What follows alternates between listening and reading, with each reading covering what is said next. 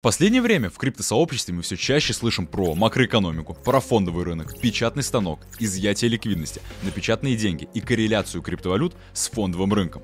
Сегодня мы попытаемся разобраться с тем, что это и как это влияет на криптовалютный рынок, какие глобальные события должны произойти, чтобы рынок криптовалют дал существенный рост и началась некая раскорреляция рынка криптовалют от фондового рынка, а также что сейчас с большой долей вероятности будет происходить в глобальном плане. Будет ли рынок акций расти или же падать, что будет с курсом рубля, евро и доллара, и самое главное, как хранить сейчас свои активы так, чтобы не только заработать, но и главное, не потерять в текущей неразберихе. Для этого сегодня у нас в гостях человек с 9-летним опытом работы в инвестиционно-банковской сфере и сфере венчурного капитала, основатель инвестиционной консалтинговой компании Enfilade Capital, которая специализируется на фондах, инвестирующих на ранних этапах, а также автор YouTube-канала FinFac, ссылка на него в описании. Александр Кубышкин.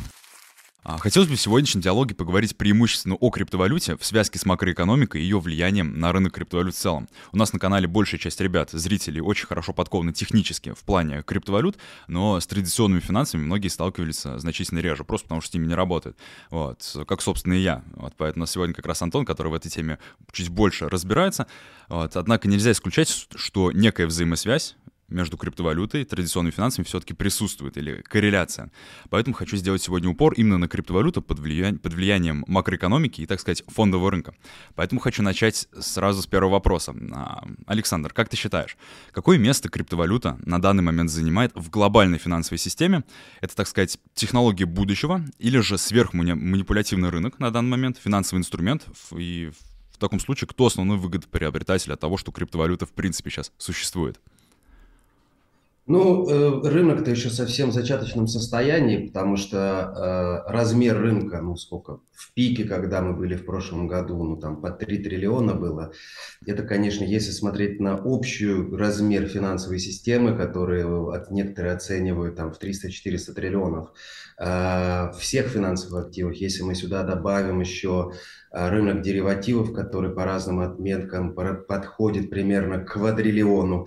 То есть, ну, считать можно по-разному, но если мы смотрим вот таких примерно оценочных, то, конечно же, рынок еще очень маленький. Даже если мы предположим, что бит, биткоин тот же может считать каким-то новым дигитальным э, способом золота, то золото все равно в разы э, крупнее рынка криптовалют. И, конечно же, на данном этапе мы наблюдаем становление вот именно какого-то, на мой взгляд, становления новой реальности, э, становления новых рельс для вообще глобальной финансовой системы. То есть, ну, мы находимся, конечно, еще в очень-очень зачаточном состоянии, и вот эти фазы, когда вот эйфория, которую мы наблюдали последние два года, она сейчас сменилась немножко такой фазой назовем это легко, медвежьей, хотя, как в самом деле, конечно, э, кровушки поспускали отлично. Но э, это нормальный процесс становления, вот эти проекты, которые скэмовые образовались, они должны смываться. И, ну, доткомовый кризис 2000-2001 года тоже примерно та же фаза была э, к чему мы пришли через 20 лет, я думаю, никому не надо рассказывать, мы были это свидетели, по крайней мере. Я думаю, что-то похожее будет складываться с криптовалютами, может, даже несколько быстрее. Сто процентов. То, что многие проекты должны очиститься, это тоже полностью мое мнение, с этим согласен. А, то, что все не могут просто выжить. И про, дато, тоже хотел несколько вопросов. Чуть попозже задать, к этому еще обязательно вернемся. Но вот хотелось бы начать с того, в чем, по твоему мнению, основные фундаментальные отличия криптовалют от э, каких-то традиционных активов, например, в виде акций или же природных ресурсов. То есть помимо веры в сам актив, что подкрепляет его цену, что может подкреплять еще базовую стоимость, допустим, как криптовалют, так и традиционных финансовых активов? В чем такое фундаментальное отличие? Um, ну, вообще как бы бытовало еще, ну, скажем так, пару лет назад основной динамики, когда мы говорили о криптовалютах, э, главным э, отличительным фактором считалось то, что криптовалюты не коррелируют с традиционными финансовыми активами. Mm-hmm. То есть это считалось как бы под это придумывали разные э, термины, что это дигитальное золото или это лучшая защита от инфляции. То, что показал момент, то, что мы наблюдаем последний, скажем так, с пика ноября прошлого года на рынке криптовалют, мы видим отличную корреляцию а, особенности э, с индексом NASDAQ. Mm-hmm. И тут, конечно, возникает резонный вопрос, почему это так происходит. Просто, на мой взгляд, э, сама корреляция, которая установилась в нынешнем э, тренде, она переходная. И э, сейчас просто криптовалюты э, как раз-таки идут криптовалюты торгуются как эм, крайне высокий актив, э, в принципе, наподобие что-то NASDAQ. То есть, когда мы говорим о NASDAQ это вот как мы говорим, ну, э, duration play, то есть мы, инвестируя в NASDAQ, закладываем э, наши будущие ожидания далеко вперед, потому что компании, которые выходят на биржу, высокие их оценки, они оправдываются исключительно тем, что эти компании станут доминировать рынок через какой-то период времени и начнут зарабатывать огромные деньги. Это история, в которой играет рынок, когда вы инвестируете в компании NASDAQ. Технологический прогресс, э, вы согласны сейчас прощать этим компаниям плохие финансовые отчеты, но вы понимаете, куда идет тренд, и вы закладываетесь в вот эти огромные прибыли, которые вот на горизонте рисуют вам аналитики, вот под это вы закладываетесь. Криптовалюты – это еще один уровень следующей ступени, то есть это еще более рисковая инвестиция по сравнению с NASDAQ, можно, можно говорить там о разных протоколах, э, можно говорить про NFT. Э, если в общем э, подытожить, то это еще более рисковый актив, чем акции. То есть, опять-таки, выражается это через волатильность. То есть, если у вас волатильность средняя 80-100%, то понятно, что шатать вас будет наверх-вниз довольно серьезно. И сейчас, учитывая общую э, глобальную макроситуацию, э, криптовалюты просто отображают э, саму динамику э, ликвидности на финансовых рынках. То есть сейчас мы попали ну, скажем так, в 2020 году, когда произошла, э, произошла пандемия, мир закрыли, открыли крантики, поступало огромное количество ликвидности, все летело. Поэтому, поэтому летел NASDAQ, поэтому летели криптовалюты. Mm-hmm. То, что мы наблюдаем сейчас, это э, искусственное затягивание ликвидности. И он происходит не только при помощи центробанков ставками, хотя это, конечно, играет свою роль, mm-hmm. но это происходит и через рынок, это происходит из э, как раз-таки истощение эффекта денежных раздач, которые мы наблюдали в 2020-2021 годах. То есть вам деньги раздали, вы их потратили, но это одноразовая э, такая э, методика, которая потом заканчивается, и вам нужно вот эти деньги, которые потрачены, чем-то компенсировать ростом каким-то. Этого не происходит, и, соответственно, у вас ликвидность в системе тоже э, сокращается. Сейчас, если мы посмотрим за последние, ну, скажем так, 60-70 лет, то... Э, скорость сокращения ликвидности в системе э, самая высокая за последние 70 лет. Мы такого еще не видели. То есть сейчас мы на самом деле, что интересно, э, сокращаем ликвидность для того, чтобы снизить инфляцию, но сокращая ликвидность в системе, мы убиваем полностью экономику.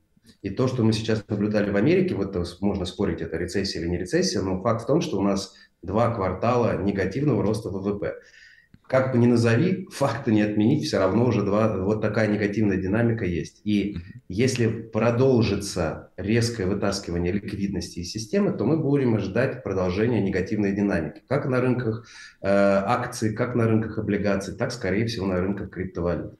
Потому что сейчас вся динамика подвязана на ликвидность. Фундаментал не играет совершенно никакой роли.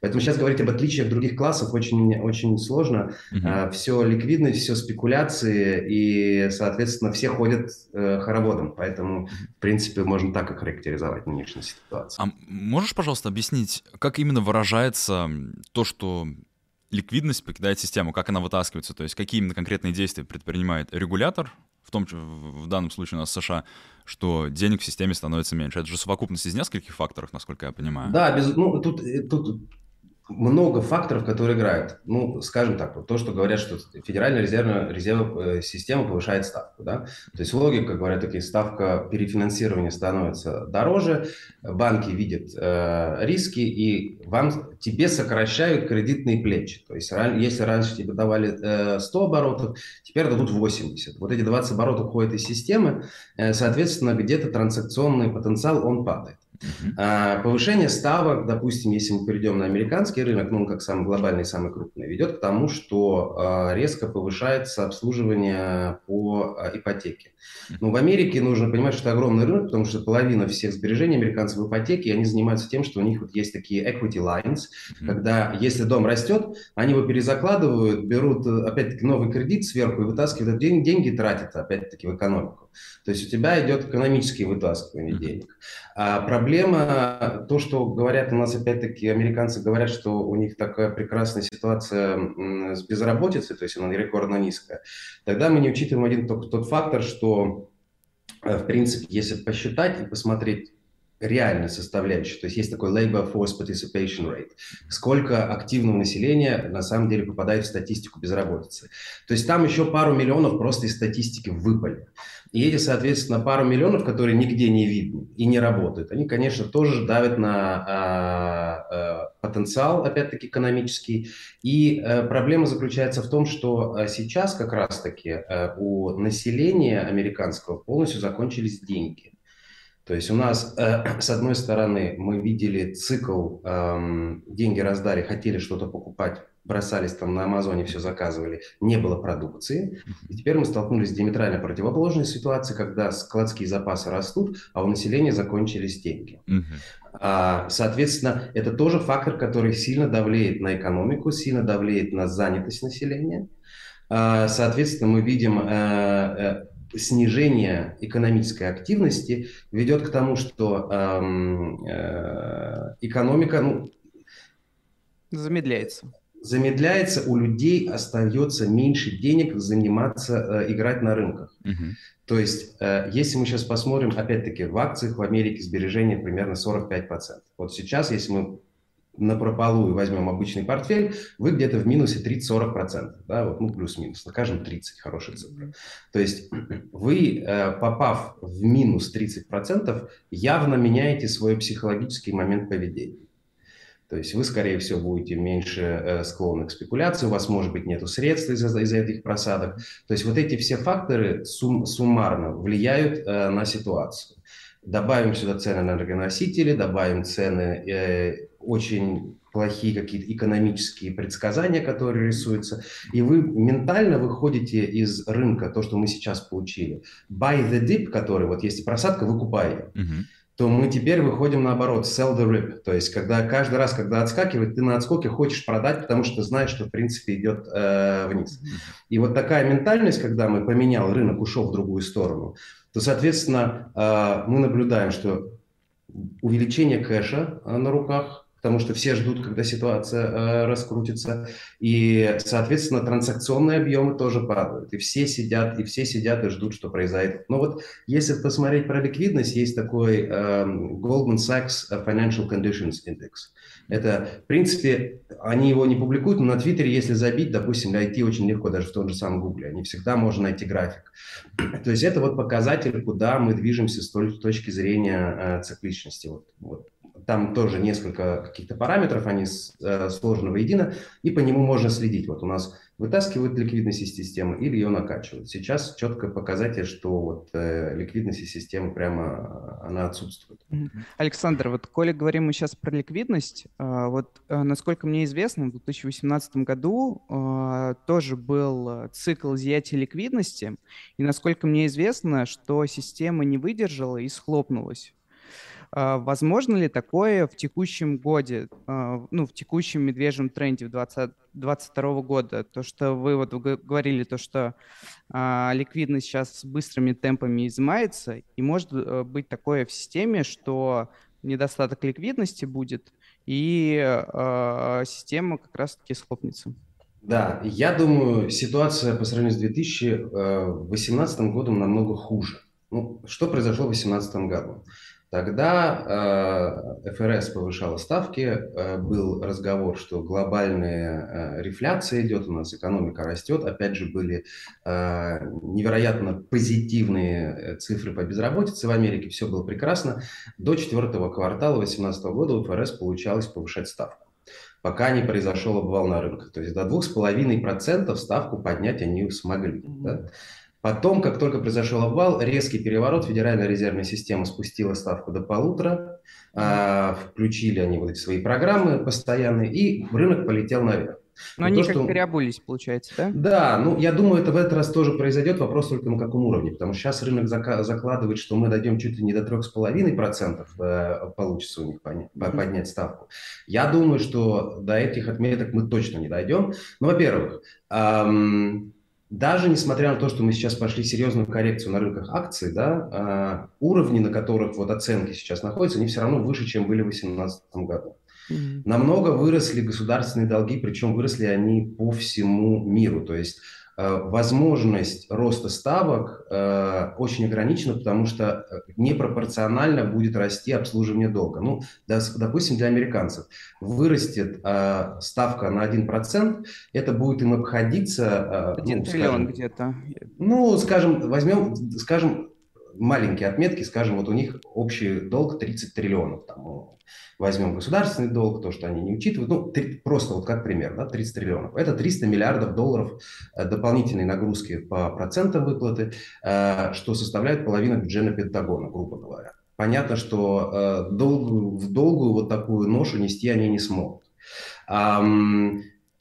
Проблема то, что сейчас инфляционные показатели намного выше, чем они были тогда. А, мы видим резкое снижение роста, падение маржи а, прибыли компании. Мы видим а, рост геополитической напряженности. И мы видим вот э, формирование глобаль, на глобальном уровне таких э, жестких каких-то трендов. Это, это, скорее всего, будет продовольственный кризис, который будет э, достигать пика в 2023-2024 годах. Это, я думаю, будет усиление конфронтации как между Америкой и Китаем. Посмотрим, что будет происходить с Европой. Я думаю, Европа будет разваливаться. То есть у нас ситуация совершенно... Э, я считаю, что она, динамика такая же, только исходная ситуация намного хуже, чем было в 2018 году. А такой вопрос. А, вот ты сказал то, что акции еще не упали до того уровня, где они были условно в 2018 году. Но денег-то сколько напечатали за этот период времени? То есть вот эти акции в денежном эквиваленте, в покупательской способности этих денег, они уже не имеют ту же самую стоимость доллар, как и раньше, потому что напечатали очень много. Или же неправильно сравнивать вот эти две метрики относительно покупательной способности доллара, когда мы говорим об акциях? Вечный, вечный спор, потому что, ну, эм, как оцениваются, наш, как оцениваются же акции? Вот основной показатель, вот этот price to earnings, да, мы же хотим понимать, мы платим по большому счету за доходы компании в будущем, да.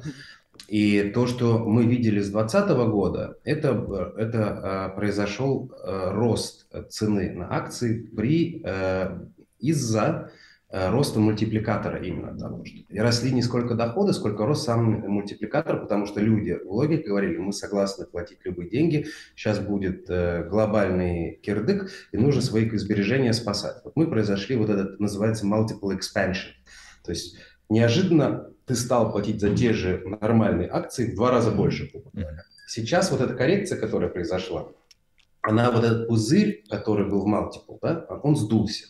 То есть, грубо говоря, если мы стандартная цена на акцию средняя, усредненная, находится где-то 16-17 эквивалент, то есть ты платишь 16 годовых прибылей за акцию, ну вот среднее за значение, то в пандемии мы доросли чуть ли там не до 30 с копейками. То есть был очень серьезный надут пузырь. Вот сейчас вот этот пузырь сдут по большому счету. И вопрос, который мы сейчас должны себе задавать, какой этап будет следующим. Можно предположить, что если эта рецессия, которую мы наблюдаем, она будет короткая, соответственно, а, мы возобновим с этих уровней, которые в историческом отношении уже более-менее приемлемы, возобновим рост. Или второй вариант, если мы исходим, что а, рецессия, она фазовая, то есть даже не рецессия, это скорее какой длинный э, затяжной кризис, тогда мы будем проходить через э, фазу падения прибылей. То есть в рынке сейчас падение прибыли компаний вообще еще никак не заложено потому что э, аналитики предсказывают рост прибыли S&P в ближайших три года. Я не знаю, каким образом, но сейчас вот в цене заложен рост прибыли в, э, в индексе S&P. Если я считаю, что пойдет по-другому, то есть у нас еще должен произойти определенный период, когда цены на акции будут отображать вот это падение прибылей, то есть ухудшение экономической ситуации. То есть, на мой взгляд, еще пока коррекция не закончилась, а, и, скорее всего, медвежий... Ну, я думаю, этот, этот, эта рецессия вполне, скорее всего, продлится где-то, ну, может быть, еще годика-полтора. Uh-huh. Если в классическом циклическом сценарии. Но посмотрим, что будет с геополитикой, потому что там, конечно, а, может произойти все, что угодно, и тогда кризис может оказаться намного намного сильнее. Поэтому в данном случае, вот если про акции говорить, что вот э, плачу я много или мало с точки зрения доллара, альтернатива-то какая? Вот какая альтернатива? Что у нас есть? Куда бежать? Где прятаться? Это же вот главный вопрос, который задают все и вся. Я ее всего тоже спрашиваю. Где бы, если мы чуем, мы же чуем, что ситуация становится хуже. Угу. Вот сколько вот, если я говорю, всегда спрашиваю людей, э, что я типа армагеддонщик и все такое плохо, нужно почаще улыбаться и смотреть на мир позитивно. Я говорю, хорошо, я согласен, покажите мне, допустим, с 2018 года, что в мире стало лучше вот где стало лучше жить, может быть, люди стали дешевле, стали больше зарабатывать, стало больше позитива. Вот э, я ситуацию на глобальном вижу только постоянно какое-то ухудшение. И мы все это чувствуем, но мы не можем себе объяснить, что реально происходит. Потому что ни у кого нет данных, почему, почему, какие процессы этим руководят. И в данном случае, конечно, да, возникает вопрос, как я буду от этого спасаться. А, вот я всегда говорю, что раскидывайте по разным каким-то активам, пусть это будут акции, облигации, недвижимость, золото, криптовалюты. Э, от всех рисков не спасешься, а поэтому нужно как-то вот разложить и надеяться на лучшее. Другого выбора нет. Сто процентов. Ну вот, по... Антон, извини, перебил, сейчас договорю тогда, и потом ты сто процентов. То есть видим, по крайней мере, вот даже в России с 2018 года, ну, все подорожало в 2-3 раза в буквальном смысле. Вот. Но эта тема очень интересная, к ней обязательно хочу вернуться, наверное, чуть-чуть попозже под конец. А, хотелось бы подытожить. То есть ситуация в мире сейчас такая, то, что денег становится меньше у компаний, у обычных инвесторов, у людей. Соответственно, они не могут откупать акции, различные другие финансовые инструменты, поэтому, грубо говоря, нет роста. Вот. И, соответственно, когда у людей, у компаний нет денег, нет смысла и крупному игроку рынок прокачивать, потому что как бы распределяться будет не от кого, потому что нет денег, чтобы откупать. Это вот общую суть я правильно уловил? Эм, так это, на это можно смотреть. Я думаю, нужно добавить сюда один компонент. Как вообще позиции в рынке фондируются. То есть мы, это не то, что там не только сами компании. Экономическая ситуация, конечно, влияет на это, и она влияет на объемы фондирования. Но вот, грубо говоря, как это все, это же все происходит э, на, на, на плечах.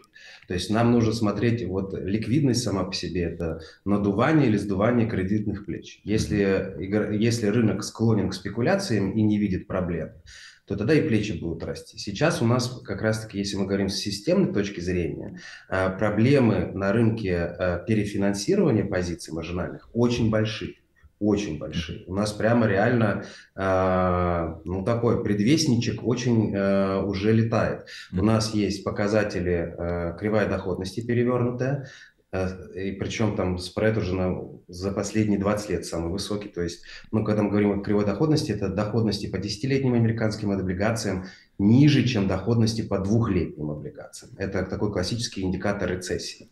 А, Проблемы на рынках фондирования межбанковского, это э, рынка евро-доллара. А, мы наблюдаем такую динамику, когда крупные государства, как Китай, Япония, а, резко продают свои позиции в американских трежерис а, на фоне нехватки ликвидности, мы наблюдаем огромный спрос на трежери со стороны частного инвестиционного сектора, который понимает, что идет большой шабаш, и они уходят в самый ликвидный и такой safe haven актив. А, и на фоне этого растут требования по залоговым инструментам. То есть для финансирования любой позиции после восьмого года вся система перешла на финансирование под залоги. Залогом может быть все, что угодно. Это может быть даже какая-нибудь мусорная акция или какая-нибудь мусорная облигация. Но как только ситуация ухудшается, и игроки выходят немного в такой защитный модус, от, от вас для, для финансирования требуют э, либо больше залога, либо залог более высокого качества. Uh-huh. Самый, самый высококачественный залоговый актив – это американский трежерис. Uh-huh. Проблема в том, что у них жуткая нехватка, потому что в среднем каждый трежерис перезакладывается, ну вот сейчас говорят, от 7 до 14 раз. В 2008 году операции проводились 17-24 примерно. То есть вы как бы покупаете бумагу Treasuries, но э, на самом деле она не значит, что она вам принадлежит. Uh-huh. То есть банк, который вам ее предоставляет или продает, он, скорее всего, где-то на, э, ее еще раз 5-6 уже перепродал. И то есть вот такая вот э, казино, которое, когда если происходит какое-то событие, вот обвал, вот тогда мы получаем вот проблему именно в этих цепочках. И сейчас мы наблюдаем вот это, вот это и есть ликвидность на самом деле. Вот так ликвидность генерируется. Чем меньше банки-дилеры видят рисков, тем больше они вот э, согласны работать с залогом и с рисковым залогом. Как только ситуация ухудшается, они требуют больше залогов, высокого качества, а его структурная нехватка. И вот это мы сейчас наблюдаем, и поэтому это очень сильно давит на рынки. Вот сейчас прям все максимально понятно стало, по крайней мере, мне. Антон, у тебя был вопрос еще. А, да, а, вот хотелось бы вот такое узнать. А, как вы думаете вообще, как банки сейчас относятся к технологиям блокчейн? Они э, являются, ну, видят в этом э, друга, то есть технологии, которая разовьет банковский сектор, уменьшит косты, э, либо она сейчас э, находится в какой-то ожидательной фазе, наблюдает со стороны и, и ждет, когда э, э, технология разовьется, либо она уже начала нанимать штат специалистов и пытаться как-то интегрировать э, блокчейн-технологии внутри банковской системы. Если посмотреть с точки зрения самого крупного корпоративного инвестора в мире, который инвестирует в криптовалюты со стратегией, а это JP Morgan. То есть mm-hmm. у них самые крупные бюджеты. У банков тут, э, тут проблема и, и, и одновременно решение. С одной стороны, э, банкам, конечно, криптовалюты можно рассматривать как такой, э, как риск, фактор риска, который может им поломать, грубо говоря, всю их малину и их бизнес-модель. Конкурентам как будто. Возникнет. Ну да, то есть оно, вот это весь DeFi, это оно на том расстроены, что нам нужно вот это вот от империалистической банковской системы уходить в светлое будущее децентрализации. То есть, э, да, об этом можно говорить, но проблема у банков состоит в том, что их нынешняя бизнес-модель, она тоже не работает. То есть банки отлично чувствовали себя до 2008 года, когда у них не было никаких регуляций, и они... У нас поэтому один квадриллион э, деривативов, это потому что банки занимались вот этой жуткой спекуляцией и, и, э, и разгоняли, э, занимались вот всем, чем попало. Да, да, они просто создавали деньги. С 2008 года банки, во-первых, с одной стороны, когда упал Bear Stearns, а это, ну, это был такой флагман банковской индустрии. Тогда банкирам стало понятно, что э, если это с ними произошло, вполне возможно это произойдет и с нами. То есть как бы рисковать, конечно, хорошо, но не на все собственные деньги.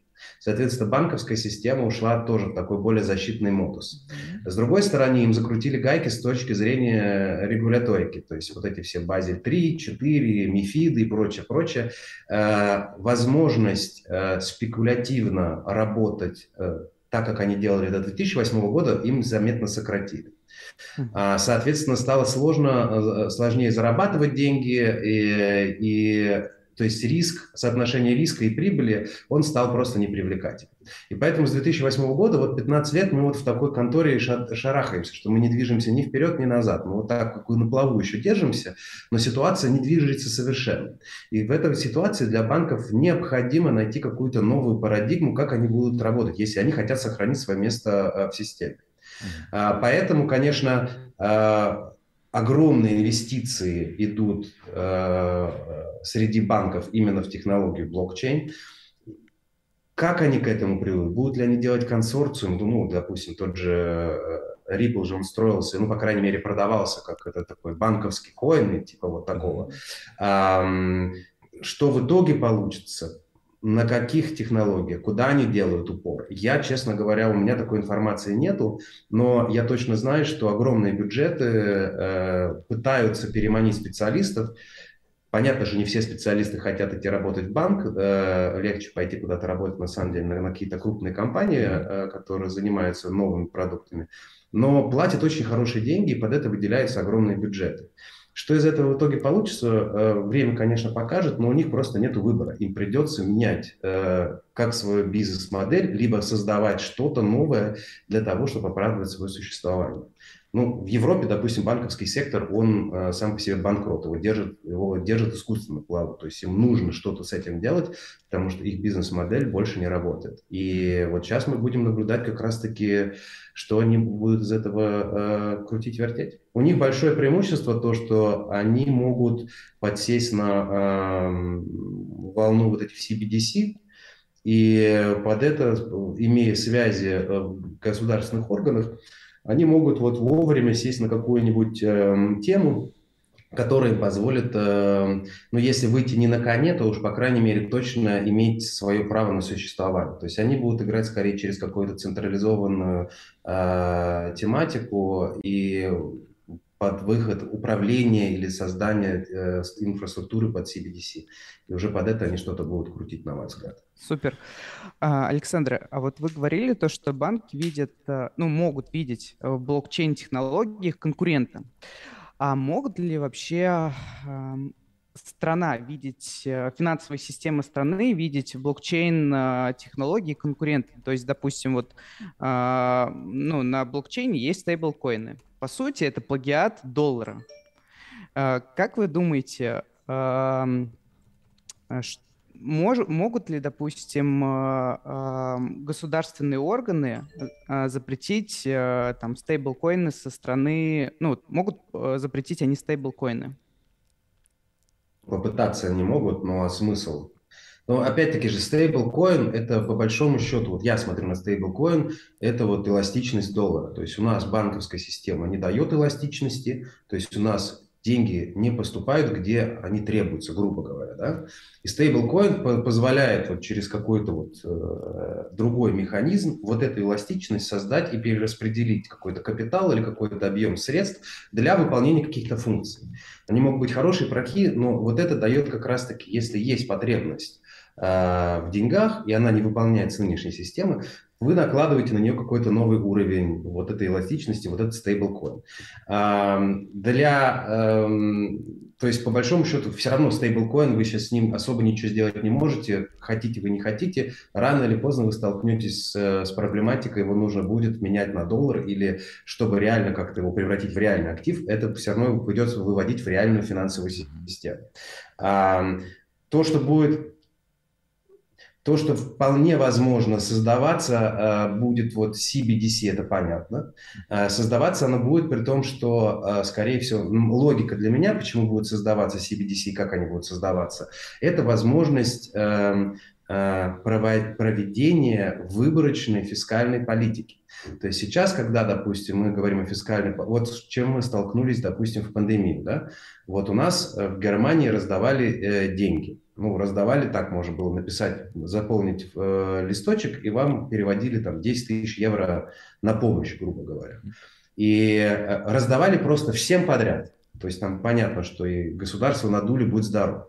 А, элемента, кому вы раздаете, хорошо это, плохо, нужны ли эти деньги человеку или не нужны, его нет. Когда вы создаете CBDC, то по большому счету у, скажем так, у правительства, казначейства, Министерства финансов есть возможность вживую наблюдать, какие у вас активы. То есть вы можете в зависимости от ваших финансовых активов э, либо собирать дополнительные налоги, либо раздавать помощь там, где она на самом деле нужна. В Европе сейчас принят закон, то, что, в принципе, к чему Европа идет, это полная, всем гражданам Евросоюза придется полностью открывать все свои активы, вообще все. Это, это, это подготовительная ступень, когда, по большому счету, создается полная транспарентность, и на этой фазе полной транспарентности вы при помощи стейблкоина можете, не стейблкоина, а вот CBDC, можете производить эффективную фискальную политику. Вы можете произвести то, что проблема нашего общества, большая расслоенность, то есть маленькая группа очень богатых огромная группа очень бедных – вот эту политику вы можете в таком случае проводить централизованно, без каких-то посредников, без вот этой финансовой системы, которая не работает. И вот через это попыта... я не... получится или не получится, другой вопрос. Но вот логика, для чего это будет вводиться, именно вот это. Соци... Э, мы были в эпохе зарабатывания, создания капитала, а теперь мы входим в период перераспределения капитала. И для того, чтобы его перераспределить, от богатых, отдать, забрать богатых, отдать бедным, нам нужна транспарентность, и нам нужен эффективный инструмент. Соответственно, это CBDC. Это центральная тематика. Когда мы говорим о децентрализованных каких-то инструментах, нам нужно опять-таки давать себе отчет, хотим ли мы, чтобы наш мир был полностью децентрализован. Вот Пришел ты на децентрализованную биржу, у тебя там что-то украли, никто же ни за, ни за что не отвечает. Как, допустим, государство никогда не позволит иметь полностью децентрализованные деньги или децентрализованный инструмент, потому что вы не заинтересованы а, а, государство как имеет, не, не, имеет право на использование ну, насилия, как это вот, у него право на использование Монополия силы. на насилие, да. Да, монополия на насилие. Для того, чтобы эту монополию использовать, вам эффективно нужно э, контролировать э, именно весь аппарат. пожарные, полицейские, армия, вы не будете платить этим людям э, деньгами, которые вы не контролируете. Потому что в данном случае тогда у вас вводится уровень, который вы как бы, люди работают на вас, но э, элемент их контроля вам не принадлежит. И то есть у вас остается логика, где вы как государство очень легко можете потерять этот контроль. Поэтому я даже не думаю, что нам нужно вот определенно децентрализованные деньги. А, но, безусловно, на какие-то определенные моменты, э, с точки зрения, если мы говорим про финансовую индустрию, децентрализованные э, applications или децентрализованные блокчейны будут играть свою большую роль, потому что именно они создают вот то, что мы говорим про стейблкоины, эластичность. Там, где система централизованно не работает, при децентрализованных решениях создается именно вот эта эластичность, и деньги идут туда, где они на самом деле требуются. Поэтому, я думаю, будет какой-то такой микс, скорее всего. Вот в одном из ваших видео, вернемся коротко еще к криптовалюте, чтобы, так сказать, завершить, наверное, эту тему по сегментам. А, ты говорил то, что криптовалюта сейчас пузырь. Вот а, какая рыночная капитализация, по твоему мнению, должна быть оправдана сейчас у криптовалюты, потому как ее сейчас используют, какая от нее действительно польза, так сказать, в связке с реальным миром? А, ну, какая справедливая, так сказать, капитализация, да, для криптовалюты? Ну, чисто философски, чисто философски, какая есть, такая справедливая на данный момент, если так смотреть. А, меня больше всего немножко эм, как бы э, то, что меня смущает, или то, что мне не сколько мешает, сколько э, фактор, который мне нравится, что вот э, идет очень жуткая поляризация мнений. То есть у тебя, понятно, были вот эти э, биткоинеры, которые вот и все, ничего другого. Потом появились такие же эфирщики, потом появились... И у нас теперь идет вот такой битма догм какие-то. Вот это правильно, это неправильно, только вот это. Если ты сказал э, вот это, ты дурак, э, и вообще не слушайте его, он ничего не понимает. Потом у нас сейчас присутствует э, мнение, что весь этот рынок манипулируется там двумя-тремя людьми, или кто-то это вот держит за Фаберже. Эм, Поэтому вот это самая большая проблема, что э, мы как бы смотрим вот то, что мы видим через, э, через неделю-две, потому что очень короткое клиповое мышление наше человеческое такое, что мы видим на неделю-две вперед и думаем очень краткосрочно. А большая картина, которая там через 10 лет, ее как бы никто не замечает, то есть слона в лавке. На мой взгляд, то, что мы сейчас имеем, ну, скажем, сколько там, там триллион или сколько, даже чуть меньше, наверное, сейчас, эм, значит, столько оно вот сейчас вот эта тема стоит. Э, вижу ли я потенциал, что индустрия блокчейна как таковая, я сюда беру все, и криптовалюты, и все вместе, да, э, куда она придет лет через 10, и будет ли она стоить, ну, скажем, 100 э, триллионов, является ли это возможностью? Эм, я скажу так, что окей, я могу это предположить. Угу. Если, если я закладываю в этот сценарий, скажем, вероятность, ну, даже пусть 50%, да, mm-hmm. мое решение, является ли криптовалюта или технология блокчейн выгодным местом для инвестирования на данный момент, решается очень просто. Вот я смотрю, какая у меня волатильность в активе, я смотрю потенциальный рост. То есть я закладываю 50% вероятность, то, что эта индустрия вырастет в 100 раз. Mm-hmm. Вот. Какой мой риск? Вот если я сейчас вложу, допустим, э, миллион долларов, ну, возьмем там, раскидаю по всем основным активам, которые более-менее нормальны. Там, Solana, Ethereum, Bitok, вот. Не самые рисковые, но вот все, что, по большому счету, уже относительно имеет какое-то э, подтверждение своему существованию. Да. Вот я разложу э, миллион. Окей. Предположим, что средние посадки э, на рынках криптовалютах 80-90%. Uh-huh. Да? Мы из них прошли сейчас, ну, скажем, 50-60. То есть мы с этого момента еще можем на процентов 50 еще сходить вниз по логике да, событий, чтобы достигнуть дна в историческом э, контексте. Окей, то есть мой downside, который я могу потерять, это полмиллиона в краткосрочной перспективе.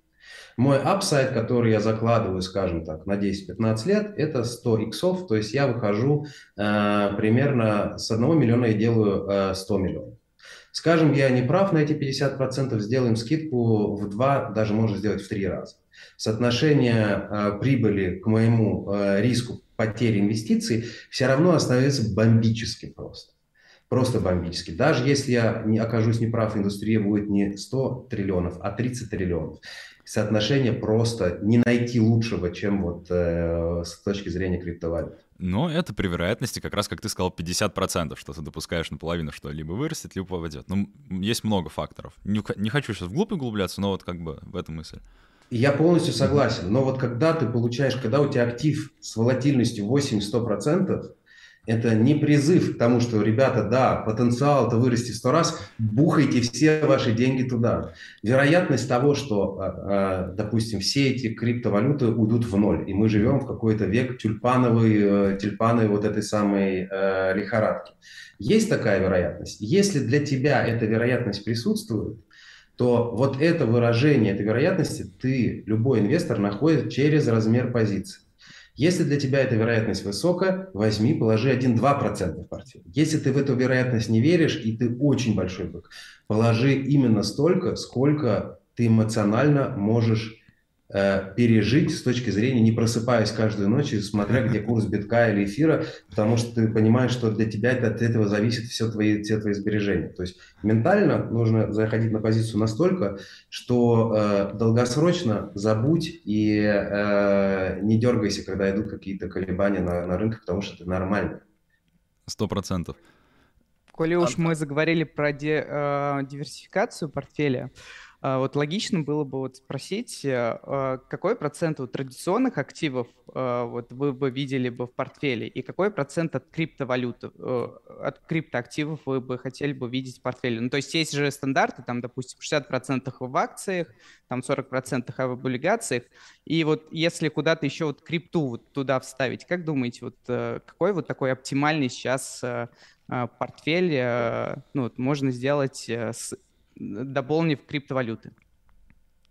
Эм, нельзя так это говорить, потому что, с одной стороны, это очень индивидуально, у каждого человека свои обстоятельства, своя возможность толерантности риска, или насколько он риск может переносить, и насколько он этот риск хочет нести, это тоже внутреннее э, понимание. Э, и, и горизонт инвестирования, то есть инвестируете ли вы, допустим, 3-6 месяцев или 5-10 лет, какие-то тренды, совершенно разные подходы.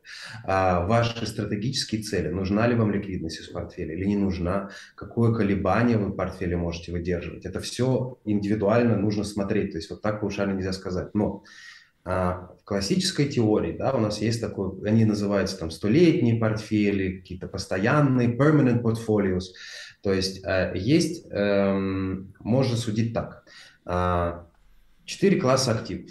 Вы берете 25% недвижимость, 25% золото, 25% акции, 25% кэш, который, как правило, вкладывает какие-то не, не, относительно короткие депозиты или облигации, которые дают небольшой какой-то процентик дополнительный. Вот эта теория, вот с этим портфелем по статистике, по статистике исторической контекста вы бы уехали дальше всего. То есть э, минимальная возможность просадок э, и стабильный доход, там в районе 8-9% вы получаете. Вот это вот стабильный портфель. Э, следующая ступень эволюции этого портфеля, э, его это продвигал э, Крис Крис Коу из Artemis Capital, он торговец волатильностью, он сказал, что вот я разбил эти, не сделал из четырех классов, сделал пять, то есть он добавил сюда класс волатильности. Проблема то, что волатильность для обычного человека э, правильно управлять и крайне сложно. То есть там нужно и опционные стратегии накладывать, и э, у вас быть должен быть хороший опыт и понимание рынка. То есть это довольно сложная тематика.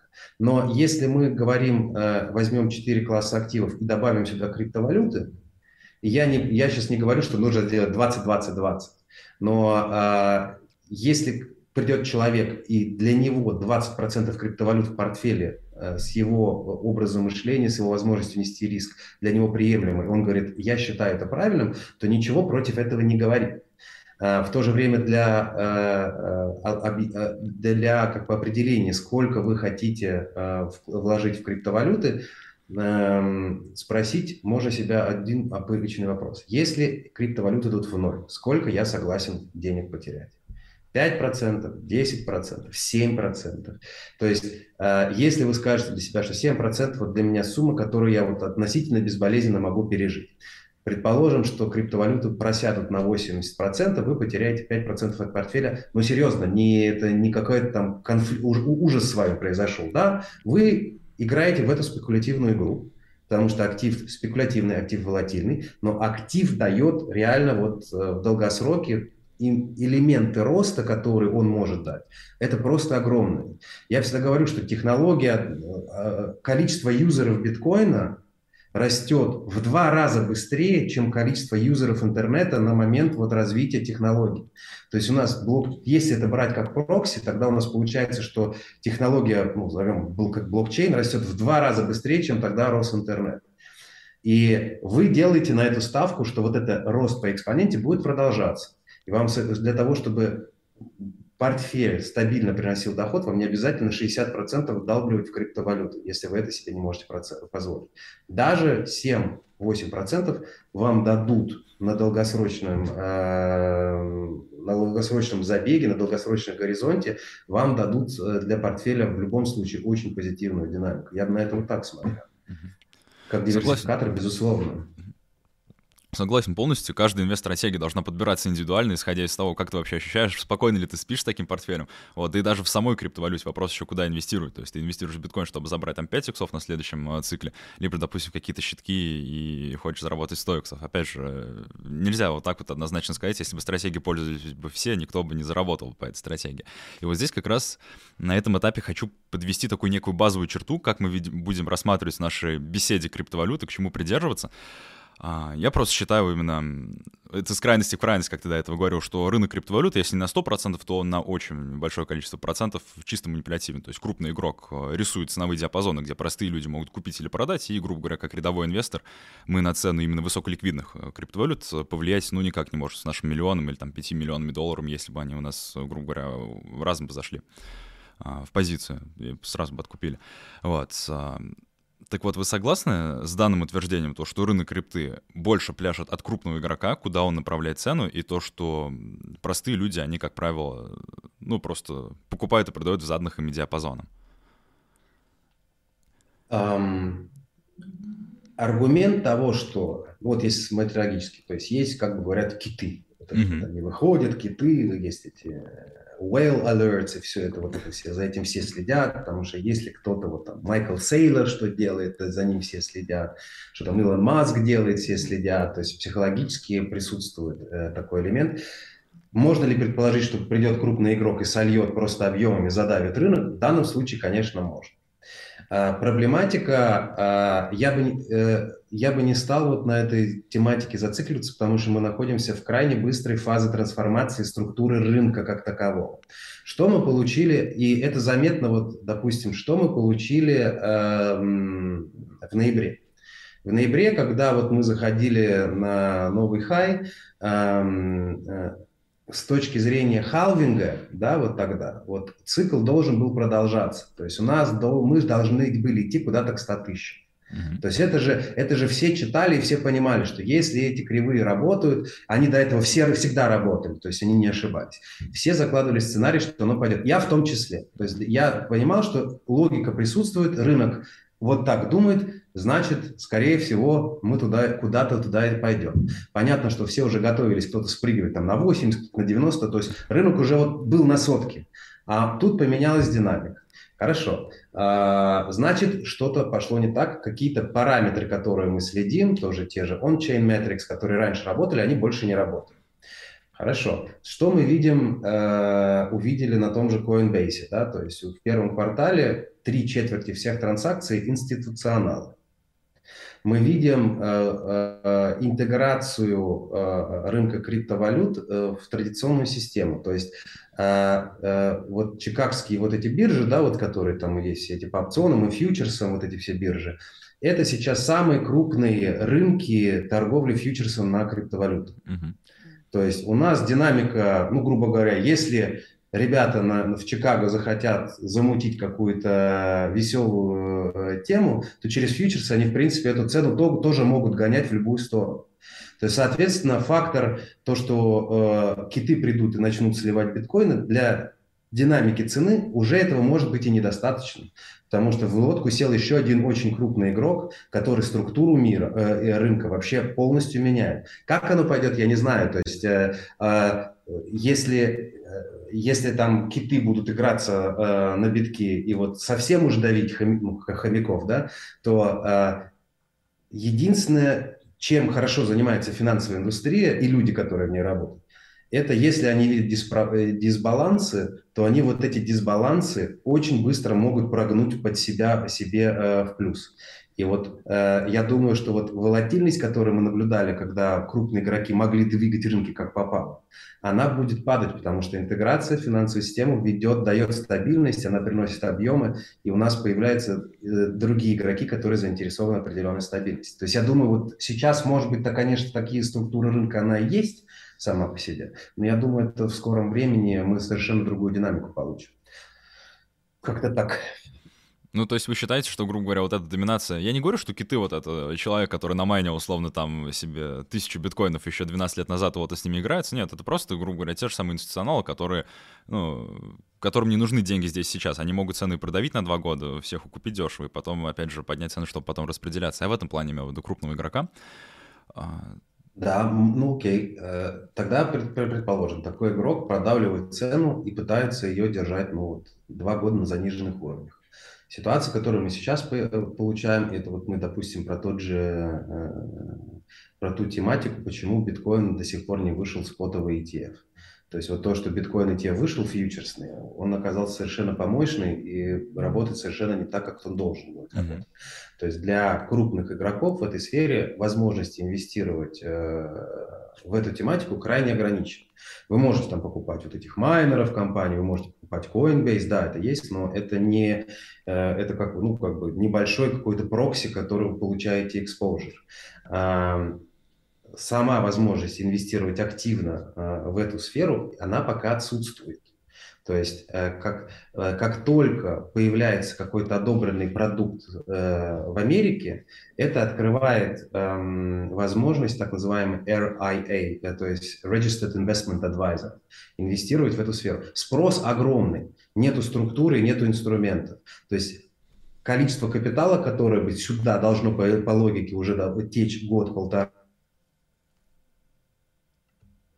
который э, э, пока не двигается, но он будет происходить. Поэтому как бы Кит сейчас не крутил рынок, мне кажется, что вот это дешевые деньги, они очень быстро, с другой стороны, будут э, выкупаться. То есть структура рынка, на мой взгляд, где-то меняется, меняется у нас на глазах прямо. И вот тогда в этой связке мы ранее обсуждали то, что биткоин сейчас и рынок криптовалют очень сильно коррелирует с фондовым рын- рынком. То есть в какой-то момент была раскорреляция, сейчас пошла корреляция. Что, по твоему мнению, необходимо или может произойти, как один из э, альтернативных вариантов, чтобы опять прошла некая раскорреляция? Допустим, фонда будет падать, э, крипта будет расти, или же наоборот? Какие могут быть к этому предпосылки глобально? Um, мой базовый сценарий, который я сейчас закладываю, это тут, тут на это будет влиять как раз-таки макро, э, макроситуация. Мой базовый сценарий, то, что э, где-то осенью э, мы увидим резкое ухудшение экономической ситуации в Америке и в Европе, которое приведет к тому, что Федеральная резервная система полностью сменит свою политику. Сейчас это рынком оценивается вот смена политики на начало 2023 года. Я думаю, мы дойдем до этого намного быстрее. Я думаю, в этом году мы уже увидим даже снижение ставок в Америке.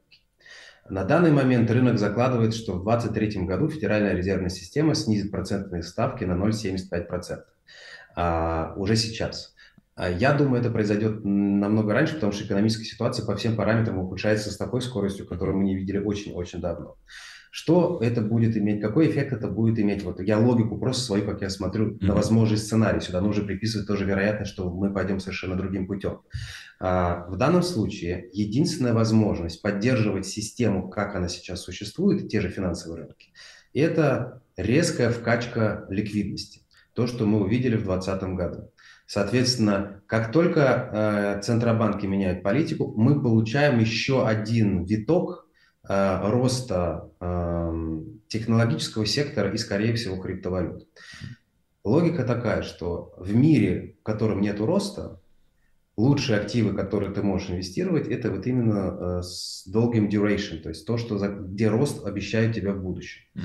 Смена федеральной резервной политики в данном случае даст подтверждение, что экономическая ситуация очень плохая. Не все программы помощи, которые принимались в 2020-2021 году, они не сработали экономика валится. Соответственно, в экономике, которая валится, меньше спроса, а, а, меньше прибыли, больше безработицы, ты хочешь находиться именно вот в этих технологических компаниях, потому что единственное, что нас спасает, технологический прогресс. Инвестирование в роботизацию, в автоматизацию, э, уход вот именно в какие-то новые формы э, контроля за костами предприятий. Тогда я могу видеть, что в логике э, крипта получит первый э, сильный толчок снова наверх. Но я ожидаю в таком случае как раз корреляция не произойдет э, с NASDAQ. То есть мы, скорее всего, на первом этапе получим ту же самую корреляцию, только пройдем в другую сторону. Uh-huh. Раскорреляция произойдет, на мой взгляд, тогда, когда мы увидим, э, э, когда система начнется рушиться вообще полностью. Традиционная финансовая система, да? Угу. Когда мы будем, это можно говорить, что там, вот, допустим, на, на фоне того, как будет э, развалится ли Европа, что будет происходить э, с Россией, что сейчас произойдет, допустим, с тем же самым Тайванем, то, что вот гражданка Пелози туда слетала, прямо вот дискуссия будет еще вестись очень долго. Э, сочканули э, китайцы, надо им было сбивать самолет или не надо, но это серьезная тематика, которая, это, это дополнительный очаг напряжения, и напряжение растет по всему миру. То есть произойти может все, что угодно, и э, в логике, когда мы понимаем, что геополитика и политика начинают двигать всем и вся, вы в какой-то момент зададите себе вопрос, где я могу от этого бардака вообще спрятаться?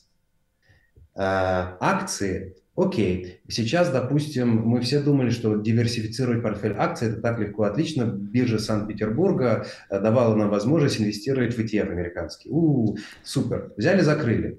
Э, ни акции, ни диверсификация. А, облигации но если у вас валится э, вся экономическая модель, то облигации – это, наверное, последнее место, где вы хотите находиться. Хорошо, идем дальше. Золото. Традиционно. Понятно, что ну, золото, серебро возьмем так, драгметалл. Окей, э, понятно, что какая-то привязка экономическую как, э, ну, как базисно отталкивается, как мы будем оценивать, сколько стоит юань по отношению к рупии или там э, к новому евро или Deutsche Mark, то в этом переходе можно, конечно, использовать э, золото как эквивалент перерасчета. Но у вас возникает проблема. Во что инвестировать, как его хранить? Везде риски. Держите дома, вас ограбят. Держите в ячейке, банк не откроется, вы до нее не доберетесь. Держите вы в банке, банк скажет, Сорян, друг, э, сегодня э, не принимаем, и золота, кстати, у тебя тоже нету. И та бумажка, которую мы тебе выдали, это, это человек, он, он, он был э, лопух, он тебя набрал, этого никогда не было. А, хорошо, ты покупаешь бумажное золото или ETF, окажется, что там золота тоже никакого нету. А, транспортировать или где-то держать в ячейках физически довольно сложно. А, хорошо, тогда вот эти риски, что остается, что можно взять, ну, грубо говоря, там, на Nano Ledger и уехать, и с большой вероятностью ты еще даже где-то пролетишь через границу, даже если искать будут, ты можешь просто уехать, даже просто загрузить на Coinbase в одной стороне, уехать, приехать, загрузить себе на кошелек. То есть у тебя совершенно другая форма вот именно эластичности своих сбережений. А, и на мой взгляд, когда вот парадигма смены придет, и все люди наконец поймут, какой кошмар происходит в мире, и когда эти процессы сейчас будут просто ускоряться, вот тогда произойдет настоящая раскорреляция. Тогда мы получим совершенно другую динамику в этих активах. Ну, значит, это... Ну, если вот если этому мнению придерживаться, это не так долго, потому что очень плохо сейчас уже, очень долго. Я вот с товарищем из Германии, допустим, то же самое общался. Я помню, уезжал оттуда долго, там жил, пять лет назад, там дёнер стоил мясо в булке, а, сколько, 3 евро, сейчас 6 евро. То есть и там очень сильно все подорожало. Э, ну и плюс э, проблема Европы-то заключается в том, что отсутствие собственной энергетической базы, uh-huh. то есть полная зависимость от э, поставок. И для Германии вообще все выглядит очень печально. Это же индустриальная страна э, и страна, которая э, живет именно от стабильной экономической ситуации. То есть у нас впервые за 30 лет торговый баланс Германии ушел в негативную территорию. А нужно понимать, что Германия вообще по большому счету Европу и содержала. Потому что происходит, происходило так. Германия продавала тем же китайцам, получала огромное количество денег, и эти количество денег, оно перераспределялось, грубо говоря, внутри Евросоюза.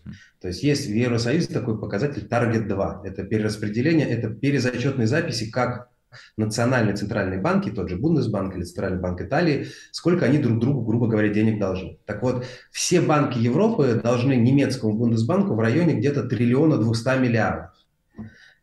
Это, все, это, это то, что вот Германия в последние 30 лет за счет экспорта перераспределяла внутри Европы. Сейчас мы получаем, что немцам нужно Мало того, что деньги закончились, потому что Китай как бы не очень ровно дышит, и ситуация начинает загибаться, и им нужно срочно переходить, искать какие-то инвестиции в нынешнюю собственную энергосистему, в новую энергетическую какую-то тематику, потому что иначе они просто загнутся. Я думаю, все равно не успеют, но факт в том, что мы получаем в Европе дополнительный механизм, что э, денег, деньги, которые были раньше, они теперь уходят в Германию и перераспределяться по системе не будут. Вот это системный риск для этого, да. Uh-huh. А, а цены, то, что они растут, ну да, конечно, когда у тебя и газ, и, э, и вообще энерго, когда энергобезопасность подвержена и переведена на рыночные рельсы, то рано или поздно это все равно бы произошло.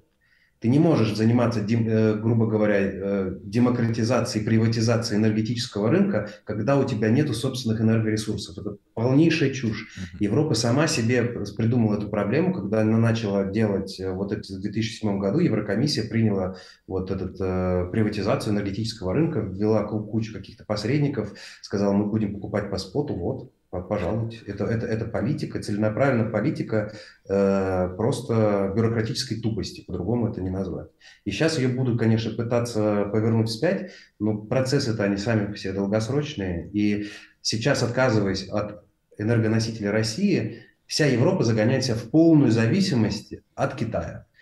Переход на зеленую энергетику в принципе, в принципе невозможен без Китая, потому что все перерабатывающие мощности, кобальта, лития, э, редкоземельных металлов, элементов. Все в Китае, все в Китае. То есть без Китая невозможно. А если Китай нападет на Тайвань, как тогда будет себя вести Европа? Вот у нас премьер-министр заявил, что мы будем поддерживать Тайвань до конца. Ну, окей, тогда у вас ни, ни газа, ни зеленой энергетики. Что тогда мы делать будем?